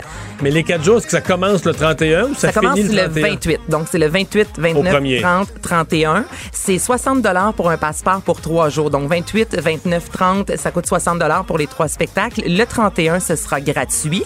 C'est possible également d'aller voir un seul spectacle et de débourser 20 Et là, il travaille fort pour les musiciens parce que jouer à l'extérieur de la guitare ou mixer. Ouais. Et on sait qu'à Québec, c'est. Parfois. Pas. Non, mais c'est très humide sur le bord du fleuve. C'est encore d'autant, vraiment plus froid, euh, en fait, qu'au centre-ville. Ouais, et euh, ce qui est particulier aussi, on avait fait le test avec Météo Média, exemple Igloo Fest. Dans la foule, lorsque les gens dansent, souvent, on peut aller gagner presque 10 degrés. Nous, on est arrivé avec le thermomètre. OK, à l'extérieur de la foule, il fait exemple moins 20. Dans la foule, avec la chaleur, on monte quand même à moins 10. Donc, les gens Ah. se réchauffent. Toutefois, sur scène, oui, ah, c'est possible de, de- de chauffer, mais encore là, pour les instruments, c'est pas toujours évident. Idem pour les fils Souvent, il y a du vent. Donc là, l'équipe travaille et c'est ce que les organisateurs disaient là, au niveau euh, de la logistique. Mais on pourrait appeler ça un hogmanay. Un, hogmanay, je sais pas comment. Oh, Tu me regardes pour une référence sur le Hogmanay? Oui, en Écosse. Je sais pas c'est quoi. Hey, j'ai fêté ça, moi, il y a deux ans. J'étais à- le 31 décembre, j'étais à Édimbourg. OK. Puis les gens se collent puis dansent? Non, non, c'est, c'est une fête majeure. Je veux dire, la ville est fermée, là. Je veux dire, c'est, c'est tout le centre de la ville est fermé. C'est, un, c'est comme la- des marchés de Noël. Mais il y a trois, trois ou quatre scènes de spectacle. Par contre, faut t'acheter, c'est pas gratuit. Faut t'acheter des billets. OK. Mais qui te donnent accès au site, là, à tous les spectacles et tout ça. Mais c'est le fun de sortir pour le Puis nouvel là, an. ben là, évidemment, à la, la- minuit, mais là, il feu d'artifice d'artifice. au-dessus du château parce que les gens qui connaissent Édimbourg, là, t'as toute la rue en bas, mais au-dessus. Comme, comme à Québec, t'as comme le château Frontenac Ouais. en haut, t'as le château d'Édimbourg en haut. Puis là, ben, le feu au-dessus du château, c'est magnifique. C'est quoi le climat là-bas, exemple, le 31? Ben, le climat là-bas, c'est c'est, tu sais, c'est- c'est le climat là, du, du Royaume-Uni. C'est toujours. euh, Dans c'est- l'humidité. euh, ouais, l'humidité, mais en même temps, il fait pas moins. Il n'y a pas de risque de moins 25. Là. C'est très froid. là, Peut-être la nuit, ça pourrait descendre à moins 5, 6, là, 4, 5. Oh, mais là, ça devient agréable. Tu t'habilles bien avec un verre, Mais c'est un peu là. moins froid. Ouais. C'est Nous, on on a passé la euh, journée-là, là, puis à la fin, là, c'est qu'à un moment donné, on dirait qu'il y a un crachin, sais, comme une mini, mini pluie qui Ouais. tombe. T'es Puis là, c'est de la neige mouillée, mais même si tes bas deviennent mouillés à travers l'humidité te transperce tout. À un moment donné, tu peux pas pas avoir froid, il y a trop d'humidité. Mais le. Mais c'est ça, tu, tu gèles pas. A pas un doigt qui va te tomber. Nous autres, à moins 25, là, un doigt peut te tomber. À là. Québec, ça peut tomber. Ouais, je dirais des ça. fois, là, durant Mais- le festival, le, le carnaval. J'ai fait deux nouvel an à Québec Ouais. euh, à l'extérieur, puis j'avais adoré ça. là. Parce que à un moment donné, les parties de maison, là, t'en as fait, juste fait ça pendant les fêtes. Là. Puis là, de sortir, euh, c'est une autre ambiance, c'est différent, c'est le fun. Je suis content qu'ils en mettent, euh, qu'ils mettent plus d'énergie là-dessus. Ben, ça fonctionne au bout. Moi, tu vois, un de mes amis, il fait ça, mais dans sa cour. Puis un gros bar de glace. Hmm. Puis, tu sais, il fait les shooters en glace. Donc, tout le monde s'habille chaudement. Et quand il... Hmm. que ben, là- non, non, mais c'est c'est le fun d'être Ouais. dehors en même temps. Là, le seul problème, c'est que ça s'adresse aux jeunes, tu l'as dit toi-même. Là. Oui, puis là. la musique, puis toi, t'es de moins en moins je- je- admissible. je- oui, parce que je- à, part Loud Luxury, là, tout le reste de la programmation, j'ai pas un nom que je connaissais là-dedans. Fait que là, au moment où c'est plus pour toi, ils font une fête. ça va. Oh, mais je peux faire semblant d'aimer ça. OK. Faut être dans la gang. Merci, Anaïs. Mario Dumont. Il s'intéresse aux vraies préoccupations des Québécois. La santé, la politique, l'économie. Le retour de Mario Dumont. La politique, autrement dit. On est de retour euh, et euh, Vincent, on a euh, parlé de la cette photo euh, de la députée de Laurier Dorion. On a parlé de la députée De- pardon, de Tachereau, Catherine Dorion. On a parlé tout à l'heure de la réaction du Parti québécois. En fait, c'est Sylvain Gaudreau du Parti québécois, mais qui a plus le plus attaqué sur le fait qu'elle s'occupe pas bien de son comté. Il m'a dit faut qu'elle arrête de faire un show. Mais là, il semble y avoir une conséquence, c'est qu'on n'avait pas vu venir. Peut-être ce sont les libéraux qui, au cours euh, de, la, de la dernière heure, je sais pas trop, ont entrepris des démarches. Oui, euh, pour euh, en fait, qui vise le commissaire à l'éthique et à la déontologie. C'est l'actualité qui, nous- cette information-là, comme quoi la whip du Parti libéral, Nicole Ménard, en chambre, aujourd'hui, a confirmé donc avoir fait une demande. On va s'adresser du côté de l'opposition au, donc au commissaire pour lui demander son, son avis sur cette photo humoristique prise dans le Salon Rouge de l'Assemblée nationale. On sait que cette photo-là fait euh, jaser quand même pas mal, où euh, Catherine Dorion se disait déguisée en, euh, députée euh, traditionnelle. Donc, elle portait un tailleur jupe assez courte avec un collier de perles et tout ça qui détonne avec son, euh, son, son habillement habituel. Elle était donc euh, sur le pupitre central du Salon Rouge, entre les drapeaux du Canada et du Québec, avec l'inscription Joyeuse Halloween. Euh, donc, Ouais, puis ça- les- les- certains vont jusqu'à dire, moi je dois dire que sur le coup, ça m'a pas. En même temps, elle, mais certains ont même dit mais que c'est, c'est exactement le pupitre, le lieu où euh, les ministres, le premier ministre prêtent serment. C'est, vrai, c'est tout à fait vrai dans ce plan des faits. Bon, est-ce qu'elle a déshonoré le lieu? Ça, parce que moi-même, au début, je l'avais trouvé plutôt drôle, là, je, je- je dois avouer. Puis- puis j'imaginais, mettons, euh, euh, quelqu'un à la Chambre des représentants aux États-Unis qui s'assoit sur le Resolute Desk, là, le, le- le bureau du premier ministre. Avec une faire, jupe euh, courte pour faire euh, c'est- effectivement, ça passerait peut-être pas. Donc, plusieurs, et d'ailleurs, au, au niveau des, de Québec solidaire, on voit ça comme anodin, comme étant un clin d'œil, sourire en coin, c'est ce que dit Gabriel Nadeau-Dubois. Mais c'est sans précédent dans ce, ce- ce salon-là, qui est pas habitué de faire ce genre de photos humoristiques. Donc, selon le Parti libéral, il paraît évident que de pareils agissements vont à l'encontre du code, de- du code d'éthique et de déontologie en ce qui concerne les valeurs qui sont exprimées. Alors, demande au commissaire, demande aussi à François Paradis euh, de prendre les mesures pour ce qu'il qualifie d'un écart de conduite, selon euh, les mots de Nicole Ménard, la whip du Parti libéral. Alors, euh, Dossier à suivre, parce Ouais. que c'est le genre de dossier qui, à, mon- à ma connaissance, n'a jamais été soumis au commissaire à l'éthique et à la déontologie. là. Qu'est-ce qu'il va faire avec. Mais pour- aussi, pourquoi les libéraux qui arrivent sur. euh, Sur l'éthique. essaies-tu de prendre. euh, sachant que Catherine Non, mais fait je, pas je pense qu'on sous-estime. Je je pense que probablement que cette question-là est venue au caucus du Parti libéral. Je pense qu'au premier abord, on a sous-estimé que bon nombre de députés. euh, écoute, il y en a même qui. Il y a même des députés, là, je sais pas dans quel parti, on l'a jamais su, mais qui mettaient en question l'autorité du président. Là. Qui disaient que l'Assemblée nationale est rendue un siècle. Il y en a qui ont été vraiment vexés, vraiment outrés. Je pense qu'il y a des femmes aussi qui ont été choquées en voulant dire c'est quoi, si on fait rire de nous autres parce qu'on s'habille classique, parce qu'on. tu sais, nous, on veut pas attirer l'attention sur notre habillement. Là. Probablement qu'il y a des femmes qui sont députées à l'Assemblée nationale que dans leur vie, il y en a qui doivent s'habiller très sportif, d'autres s'habiller Ouais. complètement autrement. Parce que c'est mais- méprisant de faire comme moi, toutes les autres femmes, là, vous êtes des c'est des soumises, connes, là, des qui sont connes. en petit tailleur, là, pour, euh, c'est ça. Moi, je suis correct, puis toutes les autres, c'est des connes qui s'habillent dans. Je pense qu'il y en a qui l'ont. Fait que je pense qu'il y a eu beaucoup de réactions de gens qui l'ont mal pris, puis d'autres. François Paradis a eu de la chaleur avec ça. Il a eu du trouble, de gens qui ont dit le président a perdu autorité. L'Assemblée est rendue un cirque, que tout le monde utilise les lieux pour faire n'importe quoi, des séances de photos, des conneries. Donc, euh, ça a été, François Paradis, lui, il essaie de ménager la chèvre et le chou, veut pas avoir d'affrontement. Déjà qu'avec Mme Dorion, ça n'a pas été simple depuis le début. Je continue à dire qu'à mon avis, la réaction de Sylvain Gaudreau est la bonne.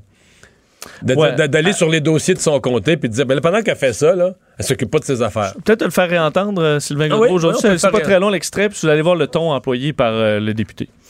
Gare à beau s'habiller comme elle veut, là, euh, tout ce qu'on veut, c'est qu'elle fasse son travail dans le comté. Puis là-dessus, j'ai des, euh, j'ai des sérieux, euh, des sérieux doutes. Qu'elle arrête de faire un show et qu'elle s'occupe de son comté.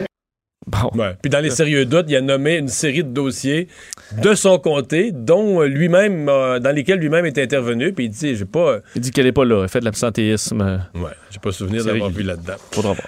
Euh, le chef de cabinet de Donald Trump qui va témoigner. Oui, et ça commence à monter de plus en plus haut, euh, cette, euh, cette série de, euh, de, de témoignages reliés à l'enquête des démocrates au Congrès en vue de destituer le président américain. Alors, le directeur de cabinet Donald Trump, Mick Mulvaney, il faut dire qu'il avait fait beaucoup jaser à la moite- à la- au, au milieu du mois d'octobre parce qu'il avait dans le dossier ukrainien un peu... Il avait pas nié trop il a- fort. ben, en fait, il avait dit que c'était arrivé, là, le- ce qu'on appelle le, le le, le quiproquo, là, le, le- comme quoi on a fait de la, on a retenu une aide euh, militaire à l'Ukraine contre une enquête euh, pour euh, sur Joe Biden. Et il disait en gros devant les médias, là, il a dit oui, on fait ça, mais on fait ça régulièrement, là. euh, c'est- comme si c'est de la diplomatie pour lui, là. Alors les, les journalistes avaient été un peu soufflés par cette, cette révélation. Alors selon les, les démocrates qui ont fait cette, cette convocation, euh, on dit l'enquête a révélé que vous avez pu être directement impliqué dans la tentative orchestrée par le président Trump, son agent personnel euh, Rudolph Giuliani et d'autres de faire pression sur euh, l'Ukraine pour qu'elle enquête sur son rival démocrate Joe Biden. Alors euh, les indices rassemblés laissent entendre que M. Mulvaney a pu jouer un rôle direct dans ce stratagème. Alors euh, devra témoigner. On sait que l'exécutif autour de Trump est très peu coopératif. Évidemment, on parle de chasse aux sorcières. Alors est-ce qu'il va se, se présenter? On va voir, mais on commence à monter de plus en plus les échelons. Il y a le fils de M. Trump qui publie. Oui, Trump euh, Junior, euh, qui est, euh, est pas, euh, en fait, de- le, le préféré de. ben, peut-être même de son père, là, je sais pas, de Donald Trump Jr., qui fait un livre sur son père et surtout sur la gauche hystérique euh, vis-à-vis euh, le, le- le- le président américain. Son livre publié donc aujourd'hui, d'ailleurs Donald Trump en a fait l'éloge sur les réseaux sociaux. Euh, Le meilleur livre de tous les temps. Non, il Non. n'en a pas mis tant que ça. Ah, dès Ouais. qu'il l'aime pas, je parce que je d'habitude, pense- dès qu'il trouve ça correct, ça devient le meilleur. Ben, juste lis, je vous recommande, euh, je vous recommande de le lire. là. OK. Bon, mais euh, le livre s'intitule Hystérique comment les progressistes se nourrissent de haine et veulent nous faire taire. Euh, alors, on dit que dans le livre, ça se présente, si vous lisez l'arrière, le livre que les élites de gauche ne veulent pas que vous lisiez. Alors, avec un ton assez provocateur, on revient sur, on parle évidemment des, gauchistes, euh, gens, euh, bon, et, compagnie. On fait des blagues sur le, véganisme et autre chose. Alors, c'est vraiment pour une clientèle très, très pro-Trump. Alors, on, on verra si ça a un succès ou pas. À mon avis, il y en a quand même qui vont se vendre pas mal. Merci, Vincent. Le buzz de Vincent Dessureau. Et dans le buzz aujourd'hui, on nous parle de la reine qui euh, s'est laissée convaincre par des lobbies, euh, des lobbies animalistes. Ah oui, tu penses que ça vient pas de. D'elle-même? Ouais. Non, pas. elle est la, la- Je veux dire, la souveraine, là. Oui, elle fait ce qu'elle veut. Oui. Mais bon, parce que c'est l'association PETA, d'ailleurs, qui a euh, annoncé, fait savoir que euh, la reine Élisabeth II avait maintenant mis fin à la fourrure. Mais Alors, il n'y aura plus de fourrure. Est-ce que c'est une annonce officielle de, de Buckingham Palace? Ça a été confirmé par après par euh, la correspondance royale, Oui, Rebecca English, qui a publié un tweet dans lequel elle dit la reine cessera d'utiliser de la vraie fourrure dans ses tenues à partir de maintenant. Euh, sa conseillère personnelle et conservatrice Angela Kelly a déclaré qu'à partir de cette année, seule la fausse fourrure serait utilisée euh, dans de nouvelles tenues. Ça a été salué donc par euh, PETA euh, qui dit PETA célèbre aujourd'hui la décision compatissante de la reine d'Angleterre de tourner le dos à la fourrure. Cet engagement royal est un signe des temps. Euh, alors Ben oui, que. Là-dessus, c'est le seul point où je suis d'accord avec PETA. C'est signe des temps que collectivement, on perd la carte, incluant la reine, qui qu'on aurait pu penser être une institution un peu plus solide. Là, mais non, même donc pas. t'es pas euh, Mais la fourrure, c'est très bien, la fourrure. c'est sûr que euh, Je comprends qu'on- n'exagère pas et qu'on maltraite pas d'animaux. Mais je veux dire, d'abord, les animaux meurent un jour, là. euh, de toute façon, euh, qu'on fasse des élevages bien faits pour la fourrure. Dans certains cas, on garde la viande, on garde le cuir. On, on fait la viande, on garde le cuir, on garde la fourrure. Y a pas de perte, plus, de plus en plus, on recycle la fourrure. D'ailleurs, ici à Montréal, il y en a moins une entreprise, sinon plus, qui, qui réutilise la fourrure. On la Ah oui, mais recycle. des anciens manteaux de, de famille, euh, chez moi, on les refait en, en coussin, là. Ah oui. Des trucs comme ça. Ça se refait. Ça Excellent- dure. euh, Excellente durabilité, incroyable, très belle qualité. euh, donc, à la limite, c'est plus vert que de faire ça en. Avec des composites En- en, en composite, en euh, plastique. Ben oui. Master, qui, qui travaille le- les produits, l'air assez. Ouais, tu peux, l'air assez d'accord? que j'ai ça, cette clientèle-là, des gens qui m'approchent avec leur manteau de fourrure. C'est une matière qui est extrêmement noble, qui est, qui est d'une durabilité imbattable. Puis c'est vrai que c'est crissement plus vert de faire ça avec un manteau Ouais. à recycler que de prendre des trucs. Ben oui, Parce absolument. que tu peux le réparer, Absolument. tu peux le retravailler. C'est Contrairement à des cochonneries du, euh, qui C'est sont quelque faites en chose. usine. Tu sais, un vision, ça reste un vision. C'est intemporel. La mode est là. Tu évidemment, on peut l'appliquer à différents, à, à différents trucs puis faire des coussins comme ça. Je suis, all-in pour ça. Fait Bon. que c'est une idéologie, moi, mais tu sais, là, toutes les parce que vegan, c'est pas une façon de se nourrir, c'est une idéologie, puis personnellement, que je trouve très dangereuse. J'ai averti les gens vegan, n'allez pas m'en parler. Ce sont des prosélytes, ce sont des gens qui de plus en plus militent, essaient de convaincre les autres, d'embarquer l'humanité dans leur cochonnerie. Et Je ne peux pas respecter ça, là. ça me choque Mais vraiment. il y a quand même une différence, parce que reste que euh, pour euh, la nourriture, l'animal, on, le passe vite. Là. Je comprends qu'une une fourrure, euh, ça, ça, peut- je manteaux comprends. durent 100 ans. Je. L'animal, on a quand même, on n'en a pas rien fait là. Non, mais je veux ça fait partie de la vie. là. Les animaux sont là, les animaux existent. Fait que, que des gens se battent pour que l'élevage se fasse bien, qu'on traite les animaux correctement, qu'on les Qu'on fasse détruise pas des espèces, on en qu'on a fait. détruise pas euh, des espèces. Tout ça. Ah oui, effectivement, il y, a- il y a eu de la fourrure à une époque, on n'était pas conscient de la protection des espèces. Mais passer ça, euh, les gens qui travaillent comme. euh, Mais la reine avec un petit collet de fausse fourrure, toute, euh, là, toute frisée, ridicule, là. ça- bon, Pas euh, le, le taux d'échec le plus profitable. Oui, j'adore. Il faut, il faut un certain taux d'échec. Oui, et je vous avais parlé il y a quelques semaines d'une étude qui disait que ceux, ceux- ceux- dans certains chercheurs, ceux qui s'étaient plantés en début de carrière avaient en général euh, de meilleurs résultats par la suite. Donc, ceux qui avaient eu des échecs en début de carrière s'en tiraient mieux que ceux qui avaient juste eu du succès là, Ben, au il début. y avait une histoire qu'on racontait à l'époque à Silicon Valley. Pour les gens qui faisaient du capital de risque là, dans des- euh, au moment où on vraiment se développait la nouvelle technologie Silicon Valley, c'était une des choses qu'on vérifiait. Parce qu'il y, avait- y tellement un roulement de nouvelles entreprises, puis ça se plantait. Puis si tu t'étais jamais planté, on était beaucoup mieux, beaucoup plus méfiant à te prêter. Parce qu'on se disait, ah, la première fois, c'est quasiment sûr qu'il va se planter? Alors que si tu t'es planté une fois ou deux, on va a des écouter ton pièges, projet, euh, puis on va te dire, ah, lui, il a appris, tu sais, il a appris de ses Bon. erreurs. Mais la question, le taux de. Tu sais, si tu te plantes 90% du Non, fois, c'est peut-être pas bon. bon. Est-ce qu'il y a un taux là, euh, optimal d'échec? Euh, et entre autres, au niveau des, de l'apprentissage, combien de fois faut que tu te trompes pour pouvoir évoluer le plus vite possible vers un but? Et euh, l'Université de l'Arizona a fait un test avec des ordinateurs euh, qui font de l'apprentissage. Par exemple, là, l'ordinateur apprend automatiquement à classer euh, des, points. là. Et euh, donc, elle va, avec essai et erreur, va en arriver à un résultat. Et là, tu essaies de voir combien. Si tu trouves une question, là, que, mettons, que l'ordinateur répond bien une fois sur deux, est-ce que c'est plus efficace que 7 fois sur 10 pour en arriver à un résultat parfait? Je sais pas si vous me suivez. Oui. Bon, en fait, En fait, et- c'est ça. C'est que le- parce le- qu'on comprend, pas, je vais te l'expliquer plus simplement. non, mais c'est que de l'erreur, t'apprends ce qu'il faut pas faire à chaque fois. là. Exact. Donc, si tu fais, si tu- les questions sont, si c'est super difficile, tu te trompes 95 et tu t'évolues pas vite, si tu l'as presque 100% des fois, tu n'évolues pas vite non plus parce que tu n'apprends rien. C'est trop facile. Alors, le sweet spot, c'est 15% d'échecs. Donc, une note de 85 Alors, les professeurs. Ça veut dire que l'autre 15% que t'as raté, là, c'est, tu, tu vas le réétudier, tu vas le réapprendre. De tes erreurs, tu vas avoir appris comment ne pas le répéter. Exact. Et le, on- on- entre autres, ils ont transposé ça avec ceux qui cherchent des tumeurs cancéreuses sur des imageries de résonance magnétique. Où ça, c'est très compliqué. Il faut que tu t'en- faut que envoies des milliers pour être capable de, repérer des tumeurs. Alors, on essaie de voir combien il faut que tu en montres à ton étudiant de très difficile, de moins difficile. Alors, on remarque que le taux, là, pour que ce soit le plus efficace, c'est qu'il faudrait que ton étudiant, il se trompe 15% des fois. Alors, le 85%, alors tu essaies de juger ton niveau de, difficulté pour en arriver là.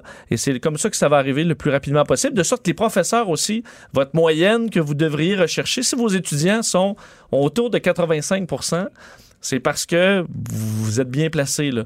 Alors, ils vont évoluer assez rapidement. Fait que les profs qui se trouvent bons parce qu'ils sont exigeants, parce qu'ils roulent à une moyenne de, de, de 50, de 60% ou 55% Là, ça apprend pas assez vite. Et si vous avez là, tout Ça le veut monde. dire que c'était trop difficile. Tout le si monde tout le monde a planté. 97, ben c'était trop facile. Le sweet spot, c'est 85% selon la science. Maintenant, tu sais que la science, Mario? Oui, on n'en discute On pas. n'en discute pas. Euh, Parle-moi du, du mystère de la roche disparue. Oui, je termine là-dessus et j'en avais parlé même dans les euh, dans, dans l'émission les, les, les têtes enflées euh, la, la semaine dernière ou l'autre semaine, comme quoi on avait volé une immense roche au, au parc national de Prescott aux États-Unis, une roche d'une tonne qui est à l'entrée du parc. Les gens allaient se faire photographier avec la roche. Puis à un moment donné, un matin, la roche est plus là, une roche d'une tonne. Euh, alors on s'est demandé qu'est-ce qui s'est passé avec ça. Puis là, là, ça a fait le tour du monde. Euh, la communauté pleurait sa belle roche, même si je la trouvais pas si extraordinaire là. En Avais-tu une forme? Avais-tu quelque Ouais, chose? c'est une roche qui a quand même euh, une ligne de, de, de quartz au centre. C'est blanc, là. Alors, blanc sur noir. C'est pas une lettre roche, c'est juste qu'il était dans du fouinage, là.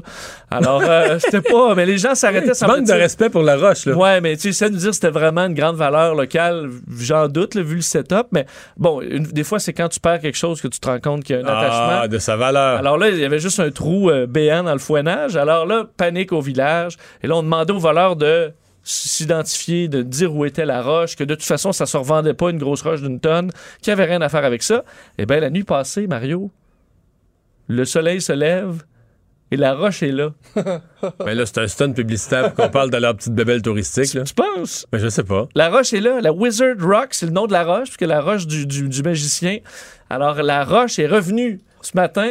On sait pas qui qui l'a enlevé. On sait pas qui qui l'a remis là. Mais là, quelque ça part, prend là, une- je sais pas qu'est-ce qu'il y a autour, mais si c'est de la pelouse, il doit y avoir des traces de roues de tracteur. Tu transportes pas ça à main, une roche Non, comme mais ça. l'autoroute passe tout près. Alors, t'as l'autoroute, puis là, t'as un petit terre-plein et le, le- le spot à roche est là, mais ça te prend une machinerie quand même lourde pour te déplacer. Il n'y a pas de caméra de surveillance, visiblement? Ben non, là, c'est au milieu de nulle part. OK. Alors, ce matin, la roche est là. Et là, on remercie les, la ville remercie les voleurs de dire qu'ils ont repris. Il faut dire qu'ils ne savaient peut-être pas que c'était c'est illégal de prendre du minerai euh, d'un euh, d'un parc national. Tu peux avoir six mois de prison, euh, des amendes de 5000 Peut-être qu'ils ils- ils l'ont vu après ça dans les nouvelles. Ils se sont dit, Ouais, on est vraiment dans marbre. Peut-être qu'ils l'ont truqué, la roche. Qui ont mis des micros dessus. Je sais pas, là. N'importe quoi. Ben, là, ce que, le, ce que le parc va faire, tu sais, tu- ils, ils ont finalement été d'accord avec moi que le, le fouinage, c'est pas terrible. Ils vont changer la roche de place pour la mettre plus en évidence. Surtout que maintenant, la roche est connue de par le monde. Alors, la roche miraculeuse est revenue. On pourra y arrêter, s'y arrêter pour un selfie dans les prochaines années. La roche du magicien. C'était à la forêt nationale Prescott. Mais c'est un stun publicitaire. Ils veulent faire parler Tu penses? Ouais, c'est de l'ouvrage, là? Mais non, je sais. Non, mais qu'est-ce qu'il dit? Tu, tu dis pas ça d'avance. Tout le monde, le monde Mais non, entier mais va se foutre mettons, de notre roche volée. mettons, eux avaient voulu faire une publicité, là, qu'on en parle partout dans le monde. Là. Oui. Ça aurait coûté, mettons, un million en budget publicitaire pour acheter de la publicité au Canada, au Québec, en Europe. Là, ils ont cette publicité-là, on parle de leur Ouais, mais tu penses qu'en meeting. Ça a coûté, mettons, ça a coûté 50 000 là, de payer un innocent avec une grosse machine qui passe. Oui, mais moi, en meeting, là, j'aurais dit, ben non, mais tout le monde va s'en foutre, qu'on va, on va sortir ça, on se fait voler notre roche. Tu t'imagines pas que ça va faire le tour Mais là, du on s'en est pas foutu, là. Ça fait 4 minutes que tu m'en Ben, parles. je ça le sais, mais ça parce que là, je, là. je- je- mais je veux dire, sur le coup, là, je pense pas Bon. que j'aurais été pour l'idée. Mais c'est donc c'est le retour de la roche prodigue. Le retour de la roche prodigue, alors euh, félicitations. Peut-être qu'elle va re- être repartie demain, là, mais elle est là présentement. Mais si elle repart demain, là, on va penser que c'est vraiment la roche du magicien. Puis que... Oui, mais là, c'est le temps d'y mettre un, un GPS, un tracker. C'est assez. Les têtes enflées. Voici Master Bugarici. Bon, là, Master, euh, la table est mise pour les têtes enflées avec l'histoire de la roche. là. On vient d'apprendre que Versa Projet jamais travaillé en marketing. On le Ouais. sait, on le sait pas jamais, jamais. Toutes les bonnes idées, Ben non, vois mais pas. c'est clairement un stunt, Vincent. C'est clair. Ouais. Ben, c'est Ah, clair. toi aussi, Ben tu penses non. ça. Ben, ton explication, c'est exactement comme ça. Je le vois, c'est que de dépenser pour juste de, de vouloir faire la nouvelle dans cette région-là, avec ça, ça aurait coûté plus que 5 000, 10 000. De pouvoir avoir d'exposition. Ça a rien coûté une pépine de transport de Mais la, la, shérif du coin, là-dedans, elle est pas dans le complot certain. Oh non, c'est clair, mais elle, elle était pas au meeting de marketing. Elle est de ton côté. Elle fait partie de ceux qui oui, pensent ben, qu'il y a quelqu'un qui a volé ça, une roche. Mais non, c'est marketing, c'est sûr, certain. C'est une très bonne idée. cette c'était les extraterrestres. Ben, euh, peut-être que c'est ça. Ils ont pris les empreintes de la roche, puis là, ils l'ont remis. là, ils ont une preuve. Ah, que- ils ont preuve- analysé la roche, puis Ouais, ils l'ont remis. Là, ils ont une preuve qu'il y a de la vie sur Terre. Mais je trouve ça le fun qu'on parle de roche magique Oui. parce que moi, j'ai envie d'aller du, du côté du Vatican. OK. Fait qu'on va du bord des miracles. Une enquête a été lancée au Vatican. Pour quelle raison? On est dans le loufoque. Une ouais. enquête au Vatican. Ouais, ben, il y en a plusieurs enquêtes au Vatican. Il y en a pour des prêtres pédophiles, il y en a pour euh, l'argent, les budgets du Vatican, mais c'est pas ça, là. hein? Non, c'est pas ça. Euh, Est-ce qu'il y a quelque chose de disparu? Un vol? Un objet Non, précieux? non, non, non, on parle pas de vol dans ce cas-là. Euh, une enquête. Donc, est-ce que... On parle d'un truc qui est pas supposé se passer. C'est pas supposé. ben, Est-ce que ça a un rapport sexuel? Ouais. Oh, pour vrai? Ouais. Il y a... les- sur le, le site, des, des- des gens qui sont allés sur des sites porno à partir des ordinateurs du Vatican. Oh my God, non. C'est pas non. ça, ils ont trouvé des magazines porno sur les, dans les lieux du Vatican. Non, c'est pas ça. T'es loin, mais t'es pas loin en même temps, mais t'es loin. Bon, est-ce que... Je pourrais te dire que ces incidents concernent des sœurs. Ça pourrait peut-être t'aider. OK.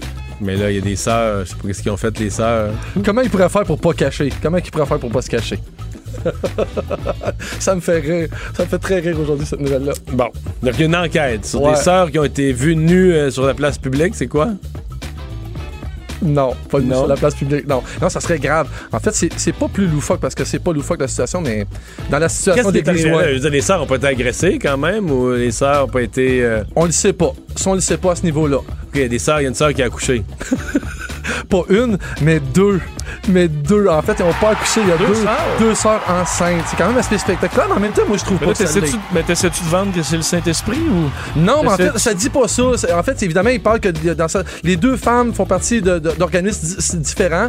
Euh, en fait, puis ils ont évidemment fait le vœu de chasteté les deux, mais on n'a pas la raison exacte. Puis Ben, explique pas vraiment. Ah, mais là, il y en a une des deux sœurs qui est une mère supérieure, en fait, qui se serait rendue à l'hôpital pour des maux d'estomac. Mais là, les sœurs sont enceintes. Puis il y a des enquêtes là-dessus. Ouais. Ah, prends contact puis dis-leur qu'ils m'appellent, je leur explique. c'est ça, c'est ce qui me ferait leur dans tout donner, euh, je leur donner au moins un indice. C'est ce qui me ferait dans les- dans les- là-dedans, évidemment, c'est probablement la chose la plus naturelle qui est arrivée au monde, mais là, ils peuvent plus se cacher. Mais ce qui me surprend, c'est que là, ils vont pouvoir donner terme. En fait, il y en a une des deux qui attend son enfant, puis qui va avoir le choix de pouvoir euh, s'occuper de son enfant ou je sais Mais pas. le né au Vatican, c'est un prochain pape. c'est bonne option. Bonne option. Merci, Master. Le retour de Mario Dumont. Pour nous rejoindre en studio, Studio à commercial cube.radio. Appelez ou textez 187 Cube Radio. 1877 827 2346. Alors, c'était un énorme sujet aujourd'hui à l'Assemblée nationale, euh, la réforme de l'immigration, mais surtout le programme Expérience Québec, qui est un programme qui s'adressait euh, aux, travailleurs temporaires, mais surtout à des étudiants venus euh, étudier euh, ici et qui, au moment de l'obtention de leur diplôme, avaient une espèce de, de passerelle plus automatique, plus rapide vers la résidence permanente. Euh, Monsef Deradji, député libéral de Néligan, porte-parole de l'opposition officielle en matière d'immigration, euh, a, a passé la journée là-dessus. Bonjour, M. Deradji. Oui, bonjour, Monsieur Dumont. Votre journée qui a commencé avec des témoignages là, que vous avez fait entendre dans une conférence de presse conjointe, des témoignages de plusieurs étudiants. Racontez-nous ça un peu. Oui, absolument. En fait, au- aujourd'hui, il y avait un groupe euh, qui est venu de Montréal et de Québec. Et comme vous l'avez mentionné, ces deux groupes, euh, on, a, on a tendance à oublier que dedans, il y a des travailleurs qui travaillent présentement au Québec, mais il y a aussi des, le, le volet étudiant, ça veut dire des diplômés qui ont choisi le Québec comme terre d'accueil pour venir étudier en français en Amérique du Nord. Hmm.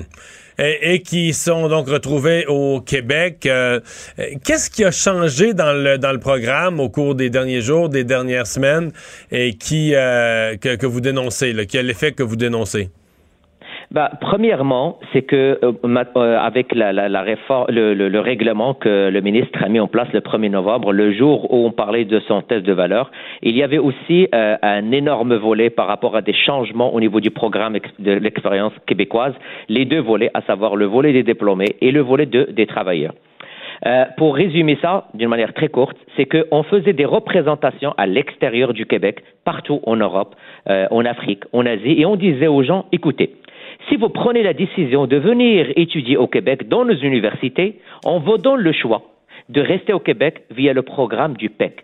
Donc, ça veut dire un avantage concurrentiel pour les gens qui veulent venir étudier au Québec, euh, au Canada ou en Nord-Amérique, de venir au Québec. La même chose pour les travailleurs.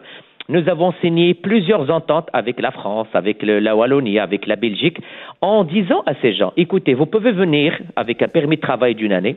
Si vous aimez le Québec et vous avez trouvé un emploi, on vous permet euh, le début du processus qui va vous ramener à la résidence permanente et même être citoyen canadien. Aujourd'hui, Monsieur Dumont, ce qu'on fait, toutes ces promesses qu'on a utilisées en long et en large à travers toute la planète, aujourd'hui, Monsieur le ministre de l'Immigration a annulé ça le 1er novembre dernier.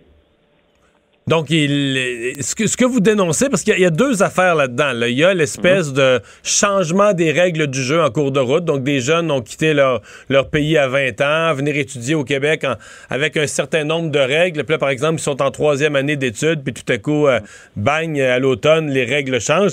Est-ce que c'est ça que vous dénoncez ou est-ce que vous pensez, vous, que le programme devrait, devrait rester tel quel, qu'on devrait garder cette, euh, cette, cette ouverture euh, complète lorsque les, les étudiants euh, étrangers euh, obtiennent leur résidence permanente ici? Ouais, euh, vous avez euh, posé une très bonne question et vous avez bien compris et saisi l'enjeu. Par rapport au programme, Monsieur Dumont, je vous rappelle quelque chose que le ministre a pris la décision au nom des universités sans les consulter. Donc, je l'invite à répondre à l'ensemble des universités qui lui ont envoyé quand il a mis le moratoire en plein mois de juillet, en lui demandant des explications. Il ne les a pas consultés. Il n'a pas parlé avec les cégeps et il a diminué d'une manière drastique l'ensemble des programmes qui permettaient aux diplômés de rester au Québec. Donc ça, c'est le premier point. Le deuxième point, par rapport à, euh, euh, au- à ce qu'il a mis en place le 1er novembre. Monsieur Dumont, c'est un bris de contrat moral. C'est notre réputation qui est en jeu. Maintenant, je me mets dans les souliers du Premier ministre. Quand il va partir en France et dire aux gens, je veux ra- ramener des Français, je veux ramener des Belges, ben, la première question, on va lui dire, comment vous avez traité nos citoyens qui ont pris la décision de quitter la France et la Belgique pour aller s'installer via vos programmes de PVT, donc programme de vacances-travail, et vous avez interdit à ces gens de rester au Québec? Parce que c'est pas, pas- attends, vous dites interdit, c'est pas, euh, euh, expliquons bien, c'est pas tout le monde qui aura plus le droit de rester au Québec. C'est que maintenant, il y a une notion d'avoir un diplôme dans la, dans la, dans une discipline qui est en pénurie de main d'œuvre, où on recherche la main d'œuvre. Mais, mais ça, c'est juste les lignes de presse du, du ministre, mais je peux vous, euh, je, je vous invite à aller voir la liste des professions. Ben, les DEP en informatique ne sont plus là. Euh, et le premier ministre s'est rendu compte que l'intelligence artificielle risque de, de, de passer dans la la loi. Ben, il a dit, ben, écoute, on va, on va, on va revenir sur ça. Il ne mesure pas l'ampleur, Monsieur Dumont. Écoutez, aujourd'hui, il y a des cégeps en région qui vont fermer des programmes. C'est ça la réalité. Parce qu'on avait des programmes en région spécifiquement où des étudiants étrangers venaient prendre de l'expérience parlant de la gestion de l'eau, de l'environnement. Il y a des cégeps en région où c'est ça euh, euh, qu'on donne comme formation. Et là maintenant, euh, le, chef du Parti québécois l'a mentionné, tout à l'heure, à sur que l'ensemble des étudiants du cégep, ben, il y a au moins 200 étudiants étrangers. J'ai entendu le ministre un peu plus tôt dire, d'abord, qu'il n'avait pas l'intention de se rendre à vos arguments, mais qui dit que vous êtes alarmiste, que ces gens-là euh, auront peut-être pas aussi rapidement qu'ils le voudraient accès au processus, etc., mais qui seront pas renvoyés dans leur pays, ils vont pouvoir refaire leur demande plus tard. Euh, euh, vous entendez ça? Vous pensez qu'ils gagnent du Ben, temps? Euh, Monsieur Dumont, je pense que le ministre ne réalise pas l'ampleur de ces mesures parce que euh, si je suis alarmiste, est-ce que les universités aussi sont alarmistes? C'est unanime. Il n'y a aucune université québécoise, aucun cégep qui n'a pas euh, avisé le gouvernement que c'est une très mauvaise décision. Moi, je pense, Monsieur Dumont, et on va se dire les vraies affaires, le ministre de l'Immigration, depuis le début, a une seule obsession, c'est ne pas dépasser ces seuils de 40 000. Donc, il fait tout pour fermer les valves. Euh, tous les moyens qui vont lui ne pas lui permettre de dépasser les seuils, donc sans réfléchir trop. Il a commencé avec les 18 000 dossiers. Il l'a fait tout au long de l'étude du projet de loi 9. Et là maintenant, ben, attaque le PEC et il limite des programmes qui marchent au Québec et qui, qui, qui, qui font la, la fierté du Québec, surtout dans certaines régions. Les régions aujourd'hui vont être menacées dans certains programmes et la fiabilité de certains cégeps. Autre chose, Monsieur Dumont, que j'aimerais ajouter, on parle de jeunes francophones qui ont pris la décision de venir au Québec. Et je l'ai dit à la blog aujourd'hui, ils ont survécu, à nos hivers. Ça veut dire qu'ils sont complètement intégrés sans qu'on dépense le moindre sou, ni dans leur francisation, non, non plus dans, leur- leur payer de l'argent pour qu'ils viennent au niveau de la promotion que le, le- le ministère fait présentement. Donc, c'est des gens qui ont pris le choix, qui ont pris la décision de venir rester avec nous. Et ces gens-là sont menacés aujourd'hui par les mesures que le ministre est en train de mettre en place. Vous lui demandez quoi? Euh, tout simplement deux choses, Monsieur Dumont. Premièrement, le retrait tout simplement de son règlement, mais deux, j'aimerais bien qu'il descende de sa tour des et d'aller voir les universités, d'aller visiter les cégeps, de leur poser la question, de voir la- la réalité du marché du travail, parce que là, il y a des gens qui travaillent, qui n'ont plus le droit de rester. Je vous parle de soutien à l'informatique, mais il y en a d'autres. Il y a des cas vraiment réels. C'est juste qu'on n'a pas pris le temps d'en parler parce que tout ça c'est nouveau. Mais croyez-moi, Monsieur Dumont, c'est très alarmant ce qui se passe et c'est pas on, on le dit parce qu'on veut créer euh, le- le- le- le- un sentiment euh, alarmiste là, mais c'est une vraie, vraie, c'est une vraie problématique. Euh, vous me dites, vous me parlez des, des cégeps en région, vous semblez insister sur les régions. Euh, bon, je dis pas qu'il n'y a pas d'école. Effectivement, il y a des étudiants inscrits importants dans des cégeps en région qui pourraient se retrouver euh, bousculés par ça, mais d'utiliser l'argument des régions, dans, dans les faits, l'immigration, et c'est peut-être un des problèmes, c'est tout Montréal. C'est très peu dans les régions. Historiquement, le Québec a jamais réussi ça. C'est très peu dans les régions. L'immigration se concentre dans un certain nombre de comtés, même, ou de zones là, sur l'île de Montréal et euh, juste en dehors. Ben, euh, euh, euh, vous avez raison en partie, mais euh, au niveau de certaines, certains cégeps, il y a des formations où c'est des étudiants étrangers qui viennent. Oui, c'est vrai. Le- le- comme je Non, vous mais, ai mais dit, mon le- point, mon point, c'est que vous semblez opposé à l'ensemble de la réforme de l'immigration, mais il y a beaucoup de gens en région qui disent, mais justement, il faut une réforme de l'immigration pour que l'immigration puisse se répartir à travers le territoire, que des gens soient prêts à aller travailler dans des entreprises, des PME, des entreprises manufacturières en région qui ont besoin de main-d'œuvre aussi. Ce qu'on a peu réussi dans le passé. Mais, mais c'est pas vrai ce qu'ils font, c'est pas ça qu'ils font. Le- La réforme, c'est autre chose. Ça, c'est un règlement pour, en- pour enlever des professions qui étaient déjà euh, euh, dans, dans le passé euh, permettaient aux gens de rester. Et on a on a soulevé beaucoup de contradictions, mais aussi au niveau des formations. Est-ce que c'est normal aujourd'hui qu'il y a uniquement sept programmes de doctorat au Québec ouverts? Est-ce que c'est normal qu'on a uniquement 59 diplômes d'études collégiales? Est-ce que c'est normal qu'il y a uniquement 24 programmes de maîtrise et 65 programmes de baccalauréat? C'est ça l'effet que nous avons devant nous. Et vous me parlez aussi des professions de la pénurie de main-d'œuvre.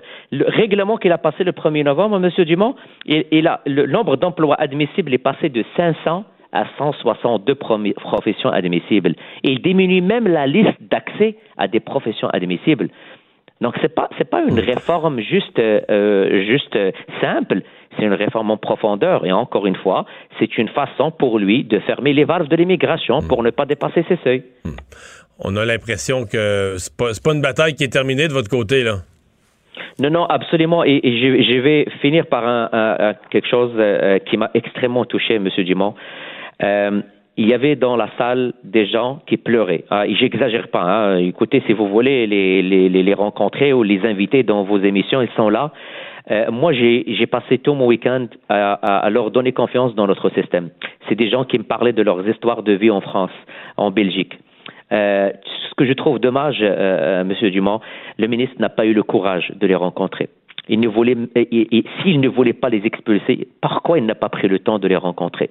Il les a vus, il a fui, il est parti, et tout à l'heure, il disait dans une émission qu'il euh, euh, n'avait pas le temps de les rencontrer. Donc, au moins, au moins, ils ont pris la peine de venir au Québec, nous sensibiliser, tout parti confondu, pas uniquement le Parti libéral, le Parti québécois, Québec solidaire, d'une seule voix, au moins, ayant un peu de respect à notre image à l'international, mais aussi à ces gens qui ont choisi le Québec. Et encore une fois, je répète, Monsieur Dumont, c'est des jeunes francophones qui sont chez nous, au Québec, et qui suivent nos formations, diplômés chez nous.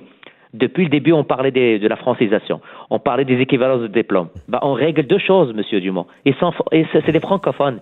Ils étudient dans nos universités. Ben, on va suivre et surveiller ce dossier. Merci de nous avoir parlé, Monsef Deradji, député libéral de Nelligan. Le retour de Mario Dumont, l'analyste politique le plus connu au Québec. Cube Radio. Autrement dit. Chronique politique avec Emmanuel Latraverse. Bonjour, Emmanuel. Bonjour. On entre dans la période critique pour Andrew Scheer là, ces, euh, ces jours-ci, mais dès, dès les prochaines minutes, je pense qu'il y a une rencontre qui pourrait être une première euh, cruciale. Oui, parce que M. Scheer rencontre euh, les membres de son caucus sénatorial, parce qu'il reste encore quelques sénateurs conservateurs. Et ça, c'est un premier test parce que c'est définitivement du côté, en termes de caucus, c'est du côté des sénateurs hein, qu'on a entendu davantage de voix s'élever contre son leadership. On n'a qu'à penser euh, au sénateur euh, Jean-Guy Dagenet, par exemple, euh, qui t'a accordé une entrevue à la télé. quand Ouais, la semaine dernière. Lui, il n'est pas nuancé, là. Oui, non, lui, il n'est pas nuancé. Il dit que M. Scheer est devenu, euh, est brûlé au Québec et donc, objectivement, ça n'a rien à voir avec euh, sa gentillesse, ses compétences, quoi que ce soit, mais qu'il n'est pas impossible à faire élire. Et donc, lui, il voudrait le, le voir partir, mais et donc, ce sera un premier test et ce sera intéressant aussi de voir qui est nommé euh, leader des conservateurs au Sénat aussi suite à cette rencontre-là? Parce que euh, est-ce que ce sera un sénateur de l'Ouest, unilingue anglais? Est-ce que ce sera un sénateur euh, du Québec, comme par exemple euh, Léo Oussakos, qui est parfaitement bilingue? Ça envoie des signaux, ça, hein, sur euh, où le parti. Mais présentement, c'est qui? Présentement, c'était qui? C'était-tu Larry Smith? Oui, Le- qui a démissionné donc euh, comme euh, comme euh, comme leader et qui et, et qui cède sa place là.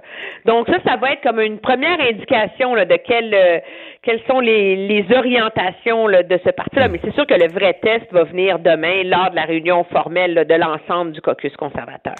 Est-ce que, parce qu'on a déjà vu ça, est-ce qu'on pourrait se retrouver avec un caucus quoi, complètement silencieux où personne ne dit rien à l'entrée à part, euh, à part le fait qu'on va se parler entre nous, puis qu'il en sort pas grand-chose après, puis on discute à l'intérieur, mais que est-ce que, est-ce que Andrew Scheer pourra encore réussir à accomplir ça, là, garder la discipline des troupes? Et... Euh, moi, je pense qu'il va réussir à, à maintenir une certaine discipline. Ça va être en effet très intéressant de voir qu'est-ce que vont oser dire à voix haute les élus conservateurs parce que euh, ils nous ont donc beaucoup parlé, hein, euh, sans être cités off the record, à micro fermé depuis euh, depuis la défaite électorale. Mais là, euh, c'est le vrai test, là, tu sais, de Non, la c'est- transparence. C'est une, autre va- affaire, c'est une autre affaire de se lever au caucus devant les 120 quelques collègues, là, puis de dire, moi, je pense que le chef qui est assis là au bout de la table, euh, on le veut plus. Ben, moi, je pense qu'il y a, deux choses. Un, il va falloir voir ce qu'ils vont dire publiquement. Moi, je m'attends à ce que, par ailleurs, ce soit une vraie réunion du caucus. Il y a des gens qui sont très en colère. C'est pas un caucus où les gens vont rentrer puis vont dire, ah oui, il faut faire un, un post-mortem et écouter les causes de notre défaite. Là. Tu sais, euh, les, les gens se pointent là avec, euh, avec l'intention très ferme d'exprimer ce qui, d'après eux, s'est mal passé, les changements qu'ils réclament, etc. Et on, on en parlait déjà la semaine dernière, l'espèce de, de point de chute de ça, c'est que Monsieur euh, on va certainement le sommer de faire des changements dans son entourage, que ce soit sa chef de cabinet, le directeur de campagne, le directeur gé- général du parti. Pourquoi? Parce que euh, il y a un échec qui est surprenant pour les conservateurs en- encaissés, c'est qu'objectivement, il y a une partie de leur machine en Ontario qui n'a pas fonctionné. Là. Tu la sortie de vote, là, c'est quand même c'est essentiel dans les campagnes électorales et ça, ils n'ont pas été à la hauteur euh, de leur performance passée. Là. Donc oui, M. Scheer va avoir des comptes à rendre, mais moi, je n'entends pas et je ne m'attendrai pas à ce qu'on voit une fronde contre son leadership. C'est pas dans, dans les habitudes de la maison. Là. Donc, peu probable que demain, ce soit, on va dire, un, un, un Le bain de sang. dernier jour d'Andrew Scheer, là, Ouais, un bain de sang avec le chef qui sort euh, en, dés- en, en- en pleurs, là. Non, non, je m'attendrai pas, euh, je m'attendrai pas euh, à ça. là. Je pense que la pression va venir davantage des membres. Un peu plus tard, peut-être. Oui, merci, Emmanuel. Très bien, au revoir. Au revoir. Et Vincent, on se parle en terminant d'Hydro-Québec. Est-ce qu'on aura rebranché tout le monde ce soir comme prévu? Ouais, du moins, on y sera prêt parce qu'on parle de 11 000 personnes toujours euh, affectées. 17 18 000 à 16 heures. C'est ça. faut comprendre que sur la page Infopan, là, ça inclut les pannes qui ne sont plus reliées nécessairement à cette tempête-là. Il en reste 11 000 qui sont reliés. Par contre, 85% c'est des, euh, des petites pannes là, qui touchent quelques clients à peine. Mais on sait l'objectif était de rebrancher à peu près tout le monde d'ici ce soir. Merci Vincent, merci à vous. À demain. Cube Radio.